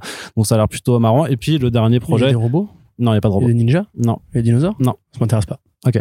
Et le dernier euh, qui s'appelle Balade for Sophie ou euh, Balade pour Sophie d'ailleurs qui est édité en VF euh, aux éditions en Place du Sablon euh, qui est une bande dessinée du musicien Philippe Melo et de l'artiste Juan Cavia qui en fait a une BD à la base espagnole mais qui euh, s'est exportée en France aux États-Unis qui a été nommé aux Eisner qui a été no- nommé au euh, Hugo euh, Harvey Awards euh, qui a remporté d'ailleurs je crois un Eisner euh, ou juste été nommé je sais pas. Mais en tout cas euh, c'est aussi nommé au, au FIBD donc c'est une BD qui cartonne. Je vous avoue que je ne l'ai pas lu en fait qui euh, parle de l'interview en fait euh, d'un vieux pianiste ou d'une vieille pianiste euh, reclus dans sa baraque euh, par une journaliste du Monde. Et en fait ça retrace vraiment c'est vraiment voilà ça, ça retrace après la vie de, de ce musicien et. Il y a des robots musicienne. Il y a pas de robot Est-ce qu'il y a des ninjas vas-y continue c'est Il y marrant. a des dinosaures non il y a pas de dinosaure Il y a des Power Rangers non il y a, pas de Power Rangers non plus. Est-ce que Mark Millar, il est là? Non il est pas non Millar, ça m'intéresse pas. non ouais, bah, je suis désolé mais voilà mais enfin c'est cool 2 dollars. mais du coup ça fait pas mal de séries euh, pas forcément plus dans euh, dans le fantastique ou dans le polar des trucs un peu un peu Bah, pop une- qui oui, il y en a une fantastique, une horreur et deux naturalistes, on va dire. Ouais, c'est ça et un truc d'animation rigolo aussi quoi mais euh, Enfin, que- tu penses tu- c'est violent, hein, Brutal Nature. Ouais, c'est pas, bah, c'est brutal. Pas pour les petits. hein. c'est brutal et c'est dans la nature oui, nature est brutale. Mm. Nature is healing. Euh, dans le tas, moi, ce qui m'intéresse, enfin, tout ça, tout ça est très intéressant du point de vue business, puisqu'on sait que IDW a frôlé un peu la banqueroute euh, à force d'investir. Il y a dans deux, des trois, il y a, il y a projets, quelques années, ouais. euh, Ouais, donc apparemment, ils sont assez revenus à flot pour financer. On voit que là, en l'occurrence, ils ne se lancent pas à l'aveugle, puisqu'ils ont déjà des partenaires commerciaux pour plusieurs de ces projets. Euh, je, je suis assez curieux de ce que va donner Anima. Je ne connais pas bien leurs produits, mais ils sont très implantés en Amérique du Sud. Ils ont fait énormément de projets euh, sur place et ils commencent à se- Qui ont reçu des prix en plus. oui, tout à hein. fait. Ils commencent à se développer de plus en plus. Les partenariats avec DC Comics et IDW coup sur coup sont plutôt un, bon signal d'expansion. Donc Brutal Nature, c'est l'histoire d'un d'un jeune euh, autochtone, comme tu dirais, de Colombie qui va combattre les conquistadors en se transformant en animal grâce à des masques, à la Majora, euh, qui va retrouver face à lui une sorte d'évangéliste euh, blanc euh, qui représente vraiment la conquête en fait de de, des pays latins, enfin des futurs pays latins, euh, avec force de, de, cruauté, de cruauté et de religion, déguisée hein, évidemment. Donc c'est un, un projet effectivement assez intéressant. Je, pour- voilà, c'est comme pour Batman Azteca qui part aussi justement de Batman qui va combattre a priori Cortés euh, et les armées de conquistadors à, à sa façon. C'est d'ailleurs même assez rigolo de voir comment les synopsis se croisent. Hein. C'est vraiment la même histoire, sauf qu'il y en a un qui est en chauve-souris, l'autre qui se transforme en ours. Quoi. Euh, les autres produits, enfin projets, je- j'avoue que je n'ai pas lu ces BD. J'aurais du mal à vous dire ce qui est bien, pas bien. Je suis assez curieux quand même du projet avec le pianiste euh, euh, en interview. C'est effectivement pas là qu'on attend les histoires de comics d'habitude. On va plutôt chercher les super-héros, le fantastique, Puis pour, pour l'occasion, c'est c'est du, euh, c'est c'est du comics espagnol, quoi. C'est de la BD En espagnole. plus, ouais, voilà. Donc ouais, c'est cool euh, pour IDW si ça leur fait un peu d'argent et ça fait un peu de variété dans les adaptations. Ça nous force aussi nous à lire des trucs un peu différents euh, et au public peut-être de ce que se passionner pour des curiosités effectivement où il n'y a pas de ninja, de dinosaures ni Marc Millar. Donc euh, vu que le monde est vaste, pourquoi pas après tout? Bah oui. J'ai envie, voilà, c'est L'important- on peut être un peu ouvert d'esprit, passer des ninjas Bah, une fois. c'est ce qu'on dit avec First Print. hein. L'important, c'est la curiosité, toujours. Exactement, et les dinosaures. et surtout que ce genre de bande dessinée, en tout cas, Balade pour Sophie, c'est sûr que ça doit se trouver dans les bibliothèques, euh, vu, vu comment ça a fonctionné, vu que ça a reçu des prix, tout ça. C'est c'est forcément, d'ailleurs. Non, voilà, je vais rien dire de plus. Allez, Corentin, euh, on va continuer. Ouais, mais je me suis compris moi-même, et c'est pour ça que c'est bien. C'est bien First Print, à cause de ça. Ça permet de réfléchir à voix haute, euh, voilà, et que les, voilà. tel quel. tel quel, Grosso modo. grosso modo, du coup, on, En l'occurrence. en l'occurrence, et euh, je n'ai pas tort. Donc, on va aller dans la partie cinéma.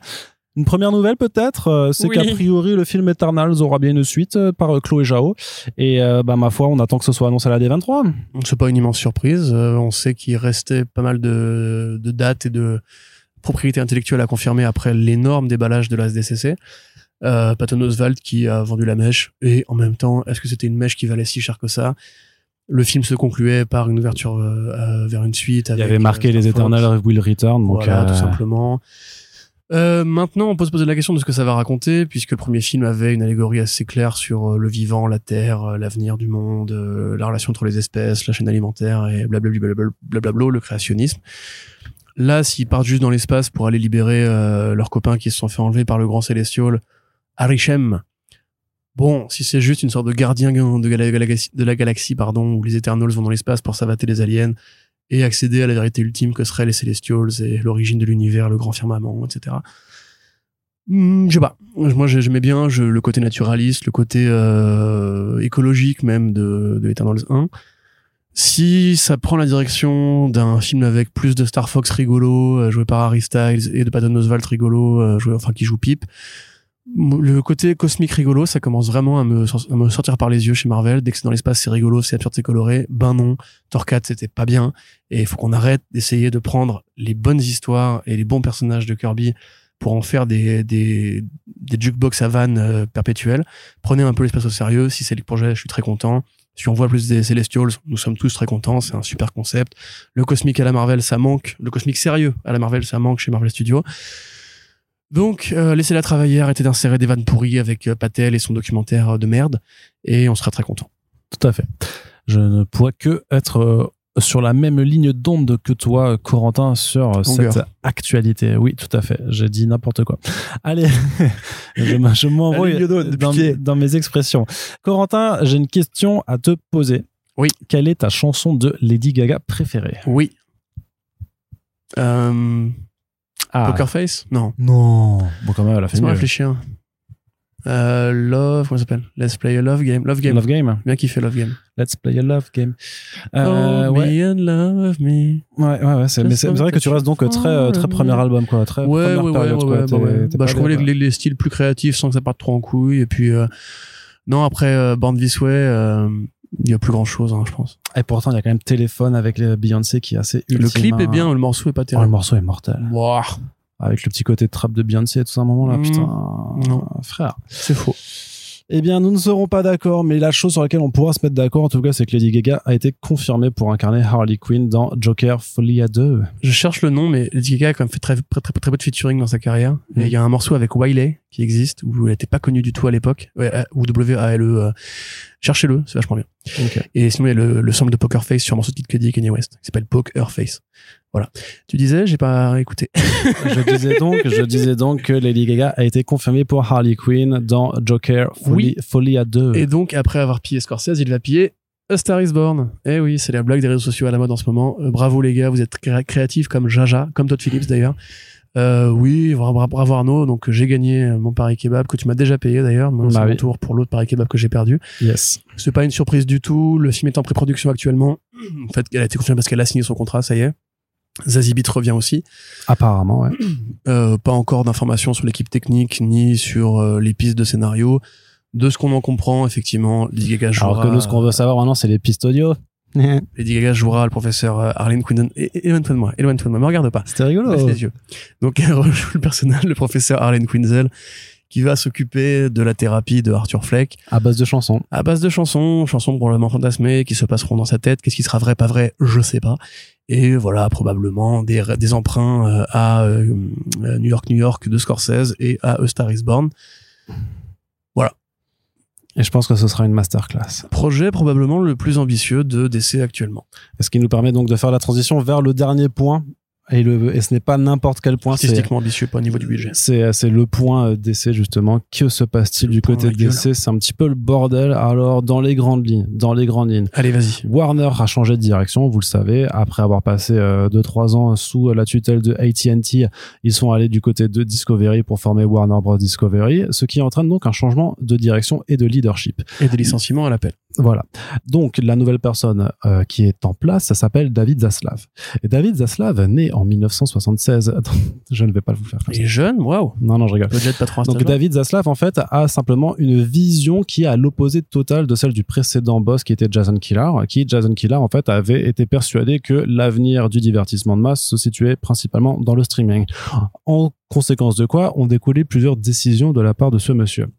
D'une part, euh, croire que la Snyder Cut allait effectivement rapporter des quantités de euh, thunes incroyables et donc valider un projet en euh, acceptant de mettre 70 millions de dollars Il a dans- validé. voilà, dans 70 millions. Arrête juste de m'interrompre pendant que je fais ce truc. Pour le coup, là, j'essaie de me concentrer. Donc 70 millions de dollars pour finir un film qui n'était pas fini et s'octroyer euh, la, les louanges d'une fanbase plus ou moins toxique.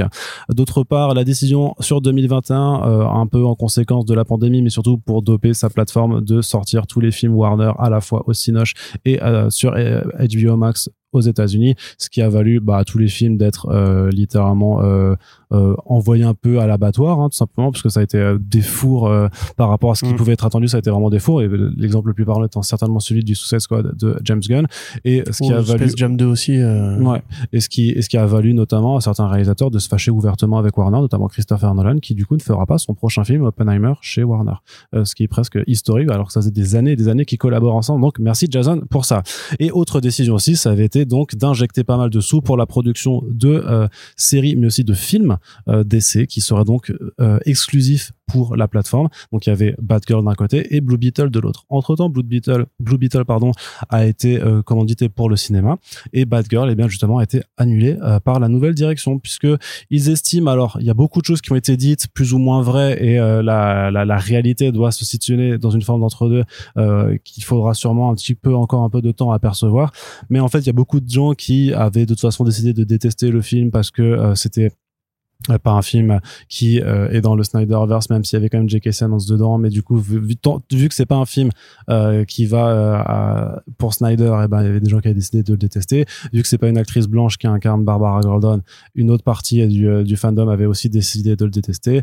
Il y avait des rumeurs comme quoi les, les, réactions les projections tests n'étaient pas bonnes. Et donc beaucoup ont dit oui en fait si le film est annulé c'est parce que le film serait tellement mauvais que en fait ils auraient décidé de pas le diffuser Oui, ça marche comme ça à Hollywood. Hein, faut Voilà. savoir. et donc en fait, ce qu'on se permettra juste de, de, de dire en fait, c'est que c'est pas la première fois que des films ont des projections test catastrophiques. Ça de Wonder Woman 84, elle l'était aussi. Ça n'a jamais empêché un studio de sortir un film tant qu'il y a du blé à se faire. Le problème, justement, c'est qu'il y a en fait à la fois euh, un problème de vision puisque Zaslav ne veut pas euh, miser du tout sur le streaming. Au contraire, euh, il a déjà annoncé euh, que lui, ce qu'il voulait, c'était euh, des films en salle, justement, qu'il voulait plus faire de films à petit, à moyen budget pour HBO Max D'ailleurs, il est en train de revoir aussi sa, copie, sa copie euh, sur le délai de euh, le délai qui existe entre la diffusion d'un film au cinéma et sur HBO Max qui est de 45 jours. Et en fait il veut supprimer cette donnée c'est-à-dire que ce sera plus forcément le cas. Parfois ce sera peut-être plus en fonction des, des, films donc ce qui est quelque part une bonne chose pour l'exploitation en salle a priori. Et aussi euh, et donc en fait ben euh, vu que pour Bad Girl en fait le film en fait il n'était pas abouti, euh, il correspondait pas à ses ambitions. Et en fait il y avait euh, une option, c'était d'essayer de, réinjecter des sous euh, pour en faire quelque chose qui soit sortable au cinéma, mais en fait les calculs ont fait que ça aurait coûté beaucoup trop cher par rapport au potentiel d'investissement. Et surtout que bah on l'a dit avant, Zaslav il a des économies à faire pour 300 pour 3 milliards de dollars, il a déjà annulé énormément de projets, euh, notamment le film Wonder Twins qui lui a permis de récupérer en perte 825 millions de dollars en fait sur lesquels il pourra avoir une en gros une déduction fiscale et donc, bah, euh, Bad Girl, en fait, fait partie d'un ensemble d'autres projets euh, qui sont annulés pour avoir ce genre d'avantages d'avantages fiscaux.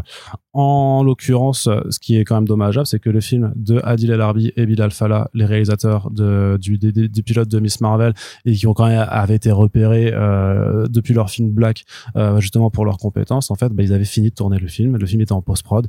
C'est quand même un film qui permettait aussi à Michael Keaton de retourner en, en, Batman après The Flash. C'était un film qui permettait d'avoir euh, Brendan Fraser aussi euh, de, de, dedans. Donc voilà, avec euh, avec Leslie Grace aussi, qui était la, voilà la première nouvelle Batgirl du, du grand écran après euh, la, la, désastreuse. Euh, comment ça s'appelait celle de, de, Batman et Robin hein Oh là là, euh, bah, c'était la petite fille, la petite nièce de Alfred Pennyworth. Mais je me souviens, voilà. on va pas me revenir. Bah, je crois que c'était Barbara aussi. Oui, non, mais c'est l'actrice qui l'incarnait. Oh là là, mec, je ne sais pas, mec. Voilà. Et, et, et donc d'avoir, bah, pour la première fois, une femme de couleur pour jouer Batgirl aussi. Donc voilà, il y avait aussi plein, plein, plein de. Une femme de couleur, enfin, elle peut passer pour. Euh, je dis pas qu'elle fait très. Elle est très light skin, elle est très light voilà, skin. On est d'accord. Euh... Oui, oui. Voilà. Mais donc voilà, tout un tas de raisons qui font de toute façon c'est quand même un petit peu insultant pour les équipes qui ont tant travaillé dessus de juste leur dire bah votre film il sortira pas, mais ça intervient voilà dans un grand remaniement de fond en comble de l'entité euh, DC euh, qui devrait d'ailleurs s'appeler euh, DC Studios prochainement avec un plan sur 10 ans qu'on nous annonce comme chaque, comme tous les 5 ans avant que Warner ne se fasse racheter par une autre entité. Donc la situation est assez bordélique et en ce moment on fait pas mal d'actualités pour savoir en fait juste quel projet reste en plan et quel projet ne le sera pas. C'était pour ça qu'on avait parlé un petit peu de, de HBO Max avec Green Lantern et Juste avant. Corentin, un petit avis sur la question? Bah pour moi déjà ne pas sortir Bad Girl, il y a vraiment un bail euh, soit euh, soit d'assurance, soit de taxe effectivement parce que c'est complètement con en fait de dire euh, on va pas le sortir, on va pas le sortir parce que ça, parce que ça nous coûterait de l'argent de de en promo pour finir le film.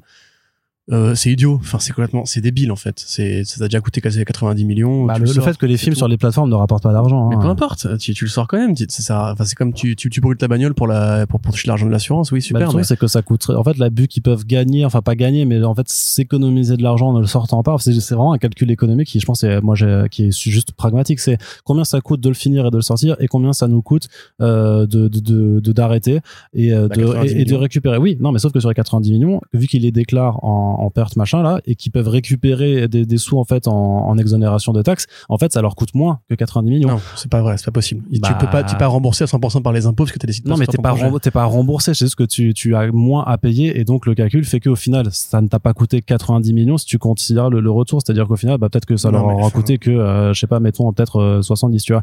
Et ces 70 là, bah dans la balance des pertes, ce sera toujours moins que les 90 plus Non, euh, les euh, c'est- 40 qu'il aurait encore fallu Je- sortir je pour suis terminer absolument le pas d'accord. Le film, il était en salle de montage. euh, Mais mec, il, qui fa... aurait il était pas le fini. budget promo. Mais il était fini de Oui, tourner. mais, le- mais la promo, il faut en faire, sinon tu, tu Mais non, mais Bah, pourquoi? Si tu veux pas dépenser un sou, tu le balances sur HBO Max, tu fais confiance au bouche à ça oreille. marche pas comme ça. Mais bien sûr que si. Mais attends, mais en quoi c'est plus logique que de foutre 70 millions de dollars à la poubelle dans ce cas-là?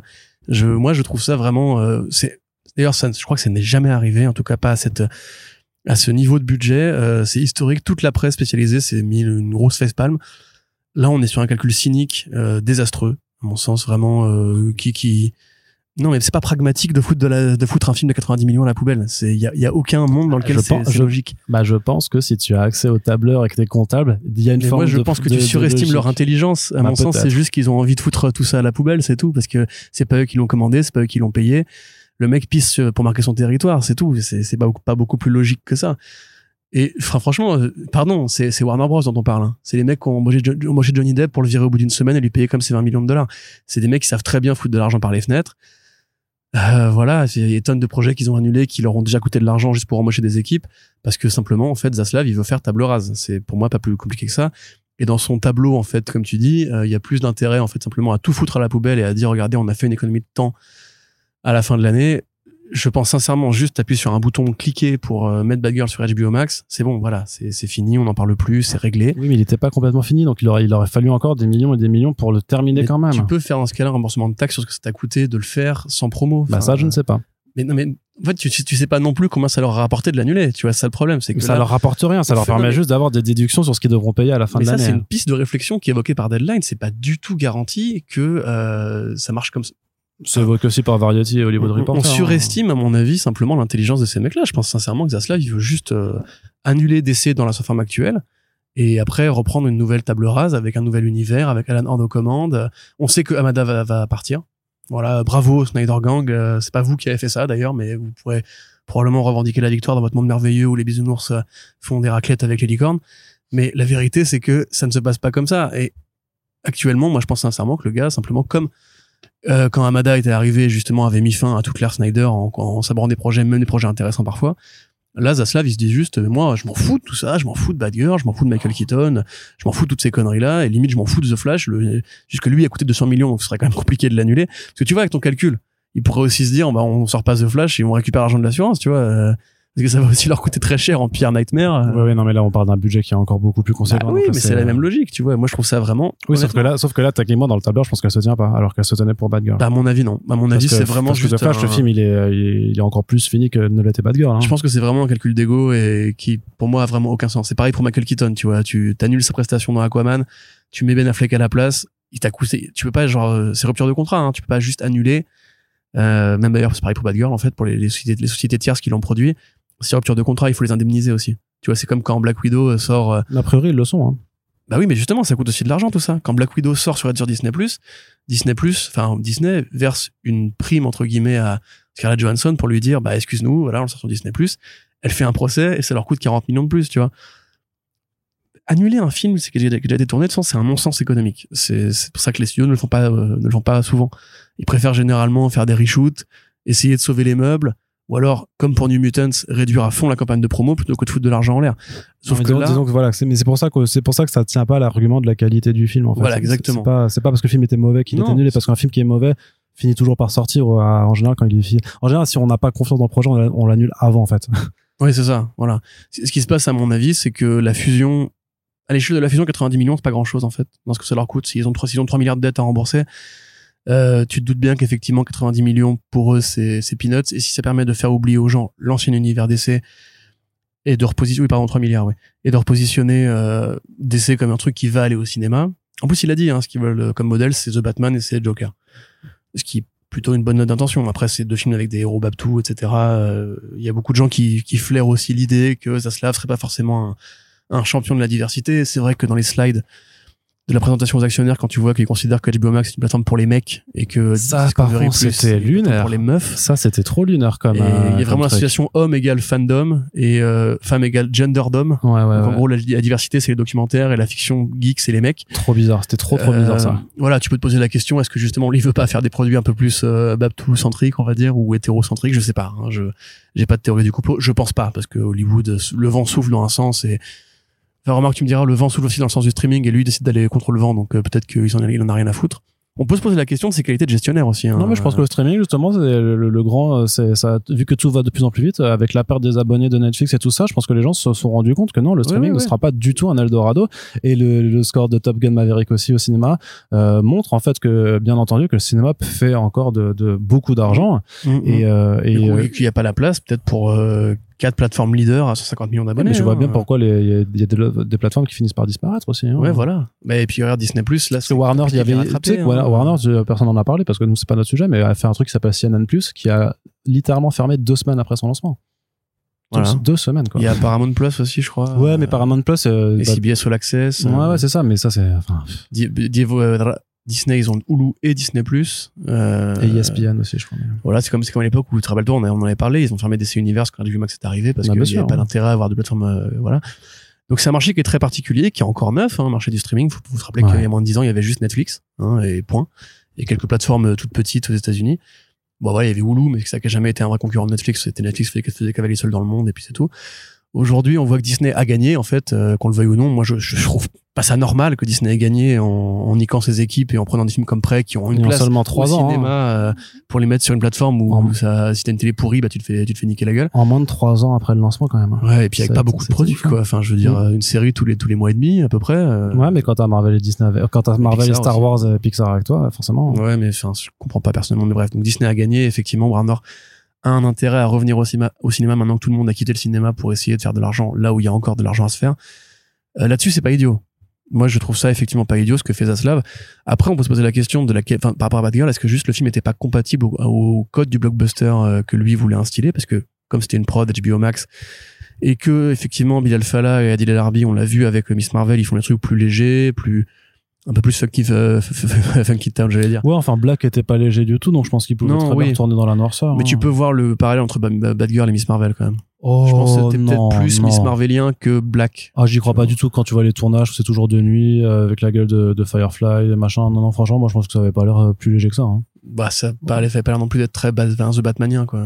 Bah, si, carrément. C'était à Glasgow. Bah pourquoi ça. ils l'ont annulé hein, Parce qu'il dit qu'il veut faire des trucs comme The Batman. euh. Mais parce que je te dis que le vrai calcul, mais parce que pour moi, la vraie raison, c'est vraiment un calcul économique bête et méchant. Mais, je te mais moi je suis sûr que non. C'est pas possible qu'une boîte comme ça réagisse, enfin prenne de telles décisions en, en pensant sur les taxes euh, que ça va leur ramener. C'est T'es- t'es franchement pas, pas au courant pas de... 90 millions de budget. C'est c'est impossible. C'est personne ne fait ça. Personne n'a jamais fait ça. S'il y avait une, une genre une sorte de solution magique en mode ah bah, mais on fait 150 millions, je sens qu'il a pas marché du coup. Allez hop, euh, l'argent envoie-moi le, enfin l'État envoie-moi de l'argent. C'est N'importe quoi. Tout le monde aurait déjà fait ça dix fois auparavant. Il l'aurait fait pour Justice League. Bah non, mais parce que t'as pas sous, bah, bah non, mais parce que les autres studios se font pas racheter à tour de bras tous les trois ans. Donc forcément, c'est à situation exceptionnelle, parfois mesure exceptionnelle. Je trouve pas ça si déconnant. S'ils commencent à le faire de façon systématique, là, on dira peut-être qu'il y aura, il y aura un problème. Mais en attendant, là, on est dans des circonstances ex- exceptionnelles, quoi. C'est un rachat énorme. C'est la fusion de deux plateformes. C'est effectivement un changement de direction aussi. C'est un ensemble de, de trucs. Et, et je te, et je, je vois pas pourquoi ce serait si difficile à penser que, je suis désolé, les, les mathématiques, parfois, c'est, c'est très, pour moi, c'est c'est pour ça. Mais- mais en plus, ça justement ça te permet de t'éloigner de l'affect de tout ce qui est créatif et tout ça. Parce qu'en fait justement de dire en fait c'est juste un calcul froid fait par un par un programme informatique un tableau Excel et un et un, et un comptable ça permet à la limite d'être juste bah logique en disant oui bah c'est juste une question de chiffres c'est tout. Et, attends, attends, attends. attends, et c'est triste mais c'est comme Girl, personnage mondialement connu, tu le sors au cinéma avec Michael Keaton dedans, il y a zéro chance qu'il se, qu'il se casse la gueule. Il fera pas euh, moins de 90 millions de dollars. C'est, impossible. J'ai vu désolé, personne, Moi, je calcule froid mathématique, je vois pas comment c'est possible. T'as pas un film de super-héros qui a fait moins de 200 millions ces cinq dernières années euh, dans les franchises de cette taille-là. C'est, il aurait au moins apporté un dollar symbolique de bénéf. Je vois pas comment mathématiquement, justement, comme tu dis, quand tu parce en faut peut-être penser mais parce que faut peut-être euh, aussi même par rapport à ces calculs de chiffres faut peut-être penser long terme. C'est-à-dire que même s'il était sorti vu qu'apparemment il était quand même pas taillé pour le cinéma c'est-à-dire que même si tu le sors comme ça que ce soit sur HBO Max et que ça se trouve bah la qualité est pas à la hauteur de ce que tu veux peut-être qu'après il y a des conséquences sur ton image de marque sur ton ça, image voilà. en tant que studio sur des choses ça, comme ça, je, ça pense que c'est plus ça qui a joué à mon avis parce que bah, regarde Birds of Prey il a fait plus de 200 millions alors que pourtant euh, il a pas eu une- un succès phénoménal euh, Bah, pas du tout hein, même voilà c'est c'est je pense sincèrement que moi c'est plus ça qui a joué c'est le côté même je pense c'est le côté table rase vraiment c'est le côté euh, on va repenser c'est ça donc que la, vraie vérité elle doit être entre tu vois c'est ça, lancer une nouvelle franchise maintenant qui en plus embarque le plan Michael Keaton je me demande même quel est l'avenir du plan ouais. Michael Keaton pas, euh, hein. Quel est l'avenir Parce que on- le, le fameux plan design, comme tu dis, il a déjà été écrit, écrit plusieurs fois. Et Amada, a priori, l'idée qu'il avait, c'était euh, on vire le Snyderverse, on se sert de Flash pour faire un Flashpoint quelque part, avec des nouveaux personnages que seraient Batgirl, Blue Beetle peut-être, et on fait une nouvelle fédération de Supergirl, League, euh, voilà, Supergirl, avec des héros plus diversifiés, avec euh, machin, bidule, etc. non ils vont même pas réussir à le faire ça. Pareil, le Sacha Caillé, euh, faut voir ce que ça va donner. Euh, techniquement, le film Black Canary existe encore, apparemment. ouais Mais tout ce qui se dit en ce moment aussi à prendre vraiment pas pour argent comptant. hein. Je pense que tous les mecs qui disent non, c'est encore un projet, attends, ça va se lancer. Là, on voit que c'est vraiment le chaos et que peut-être juste il y a ouais des dossiers qui sont pas encore arrivés au sommet de la pile et où la- toutes les décisions n'ont pas été prises. oui je pense que la vraie le, le vrai truc c'est qu'on est sûr de rien à l'heure actuelle hein. Bah, Ça, on est sûr certain. du départ Je de Hamada. je suis sûr que Ouais, non bah, euh, techniquement il a pas été acté hein Bah ça, je ils disent après Black. Adam, ils disent, ils disent qu'il reste jusqu'à Black Adam et qu'après effectivement il s'en irait. Mais de toute façon son contrat avait été dit que c'était jusqu'en 2023. Donc effectivement, euh, effectivement Black Adam c'est le dernier film d'essai à, à sortir quoi. Ça me paraît compliqué Ah non, de ne pas t'as Shazam Alan 2, Horn, t'as Shazam 2, euh, pas voir Alan Horn euh, prendre la tête du truc. euh. Je sais pas il est ça, vieux quand ça a même. été hein. suggéré pendant les slides. Euh, Pourquoi ils l'auraient engagé pour autre chose que ça Bah, juste pour faire un peu de consulting, ouais, pour faire du consulting, mais après d'avoir quelqu'un d'un peu plus jeune quand même, tu vois. Mais consulting, ça veut surtout dire en fait que Zaslav va garder la main sur les projets d'essai studios, je pense, et qu'il y aura un gars qui sera là pour venir lui présenter les tableurs graffeurs. Et ça me paraît Amada comment il pourrait rester? Tu vois, Ah non, lui, mais il a dit, oui, même lui, il a dit quand ils ont donné Bad Girl, j'étais prêt à me barrer, tu vois. Ouais, Bon, mais c'est ça. manche ouais, aussi. ouais, c'est- en fait, ça veut dire, C'est pour euh, faire le martyr, ça. ça hein. veut dire embauchez-moi, mon CV est prêt, euh, voilà. c'est- Oui, et c'est- surtout, ça fait une belle position de martyr en disant je suis contre ça, moi je suis pour les créatifs, alors qu'il a quand même énormément de casseroles aussi euh, à son, à son compte dans, dans le studio. sans hein. déconner. Mais en tout cas, tout ça nous rappelle quand même que la Zumba ne s'arrêtera jamais. Ouais. Euh, on- dans le dernier front page, je crois, t'avais dit un truc en mode euh, chez TC, en fait, ils arrivent au bureau, enfin chez Walter ils arrivent au bureau et ils font bah les gars, qu'est-ce qu'on pourrait faire comme connerie cette semaine Et je pense que c'est en fait vraiment tous des agents du chaos. Je pense vraiment qu'ils arrivent et ils cherchent quelle connerie ils pourraient faire. Comme les Jokers. Et un petit peu comme chez DC, ils se renouvellent régulièrement l'idée qu'on va tout foutre par terre et, et tout relancer un nouvel univers, une nouvelle continuité, machin et tout. Et tu vois qu'en fait chez DC, ça tient plus ou moins bien grâce au Black Label et à quelques bonnes, bonnes bons scénaristes par-ci par-là, mais qu'en vérité, euh, il y a plus de projet à long terme depuis longtemps. Et qu'est-ce qu'on voit comme projet à long terme d'ailleurs? Parce que si le mec il te parle de Joker et The Batman, c'est pas des films qui sont faits pour marcher en continuité ou en univers partagé? Pas du tout. Ouais. Ce qui Mais- moi me va très bien. hein. Je veux bien qu'on arrête l'univers partagé au demeurant, mais Ouais. il il dit qu'il veut des expériences de cinéma euh, qui sont récompensantes, donc des blockbusters a priori. Pff, Je sais pas, hein, il n'y a pas d'annonce de film, il a rien annoncé pendant le, le Investors Day là. Non, parce qu'il doit, il doit, il doit, il doit se reconcentrer pour faire son PowerPoint de 10 ans, tu vois. Tu vois, c'est est-ce qu'on peut encore penser au film Green Lantern de Geoff Jones? Euh, Non, à mon avis. je sais pas. Euh, non. Est-ce que Wonder Woman 3, il a encore un avenir aujourd'hui s'il en est vraiment à ce point de faire table rase? Est-ce que Aquaman 2, bon, Aquaman 1 fait un milliard, donc lui, il a un, un avenir assez garanti. Même pour les projets Superman, hein, ça remet tout en question. Hein. Grave, mais grave, la série HBO Max de euh, Michael B. Jordan, euh, qui, pff, mais tu- en fait, tu peux plus être sûr de rien. mais ils feront pas. hein. Tu vois, c'est là, on, on disait Green Lantern va avoir lieu. Je Même le Superman pas, de, euh, de. Tennessee Coates, là. Bon, ça, pour le coup, je pense que c'est foutu. Hmm. À moins que, parce que justement, les relations avec Bad Robot, encore une fois. Et puis voilà, ils vont, ils vont essayer de faire le plus d'argent possible avec le moins de dépenses possible. euh, Alors qu'il faut, il faudrait continuer à investir maintenant, justement, pour faire de l'argent, il faut dépenser de l'argent, selon le vieil adage. Moi, j'admets que euh, ça me terrifie en fait, parce que Zaslav, quand tu l'écoutes parler, t'as l'impression qu'il sait pas, enfin, qu'il qu'il te parle de machine à laver, encore une fois, qu'il te parle de micro-ondes, que qu'en fait lui, sa vision, c'est vraiment, on va retourner au cinéma parce, parce qu'il y a, il y a l'argent à faire avec la courbe de rentabilité naturelle, mais en même temps, le streaming aussi, il y a de l'argent à faire. C'est juste qu'il faut le faire euh, de manière intelligente, il faut bien répartir et tout. La bonne nouvelle, c'est qu'a priori, Peacemaker existe encore. Que James Gunn n'est pas inquiété de ses projets. Que James euh, Gunn n'est pas inquiété. Il y aura toujours la petite poche euh, The Suicide Squad. On sait qu'Idris Elba va revenir bientôt pour faire un rôle chez DC, donc probablement Bloodsport. Peut-être que c'est ça la troisième, la troisième fameuse série. Peut-être que, voilà. Moi, honnêtement, ça, me- ça me désespère parce que ça fait quand même des années qu'on est là à assister au, pas au, pas au naufrage, hein. The Batman a, fait de l'argent, Joker a fait de l'argent. C'est deux, deux bons films à mon sens. Bon, c'est deux films Batman quelque part, mais j'aimerais bien qu'il y ait, je sais pas, plus de Aquaman Andromeda et moins de Aquaman 2. Euh, je, je- j'en ai marre en fait, parce que moi j'aime vraiment beaucoup les personnages d'essai. Je vois très bien quel film on pourrait faire, quelle série on pourrait faire pour exploiter à fond leur, leur potentialité. Et en définitive, on est encore là à se poser la question de l'avenir. Ouais. C'est-à-dire que ça fait toutes ces années, on se dit encore, eh, c'est quoi l'avenir de La DC grande, c'est ça, c'est que c'est la grande différence au final avec le concurrent, avec Marvel Studios, c'est que Marvel Studios, on est fixé jusqu'à 2025 de ce qui va se passer, alors que DC, on ne sait vraiment, vraiment pas qu'est-ce qui arrivera en 2023, en fait. Ouais. En tout cas, ce qui arrivera réellement en Bah, The 2023, Flash. puisque voilà, puisqu'on vous l'a dit, euh, on ne, on ne sait pas vraiment de quoi l'avenir sera fait avec eux. Bref, euh, ben ouais, écoute, l'expectative trouvera réponse de toute façon tôt ou tard, et on en sera, on sera toujours là pour vous en parler dans Front Page. Et on espère que cette émission vous a plu. Si c'est le cas, vous pouvez réagir à tous les sujets dans les commentaires sur notre site. Vous pouvez partager le podcast sur les réseaux sociaux afin de le faire découvrir au plus grand nombre. Ce sera euh, votre meilleure forme de soutien et ça ne vous coûte rien. Et si vous avez quelques petites espèces sonnantes et trébuchantes à mettre sur notre page Tipeee, elle est ouverte H24 et vous pouvez euh, nous soutenir pour que, à l'inverse de DC, justement, on puisse voir l'avenir sur le long terme. Merci à toutes et tous de nous avoir écoutés et on vous dit à très bientôt pour le prochain podcast. Salut j'ai.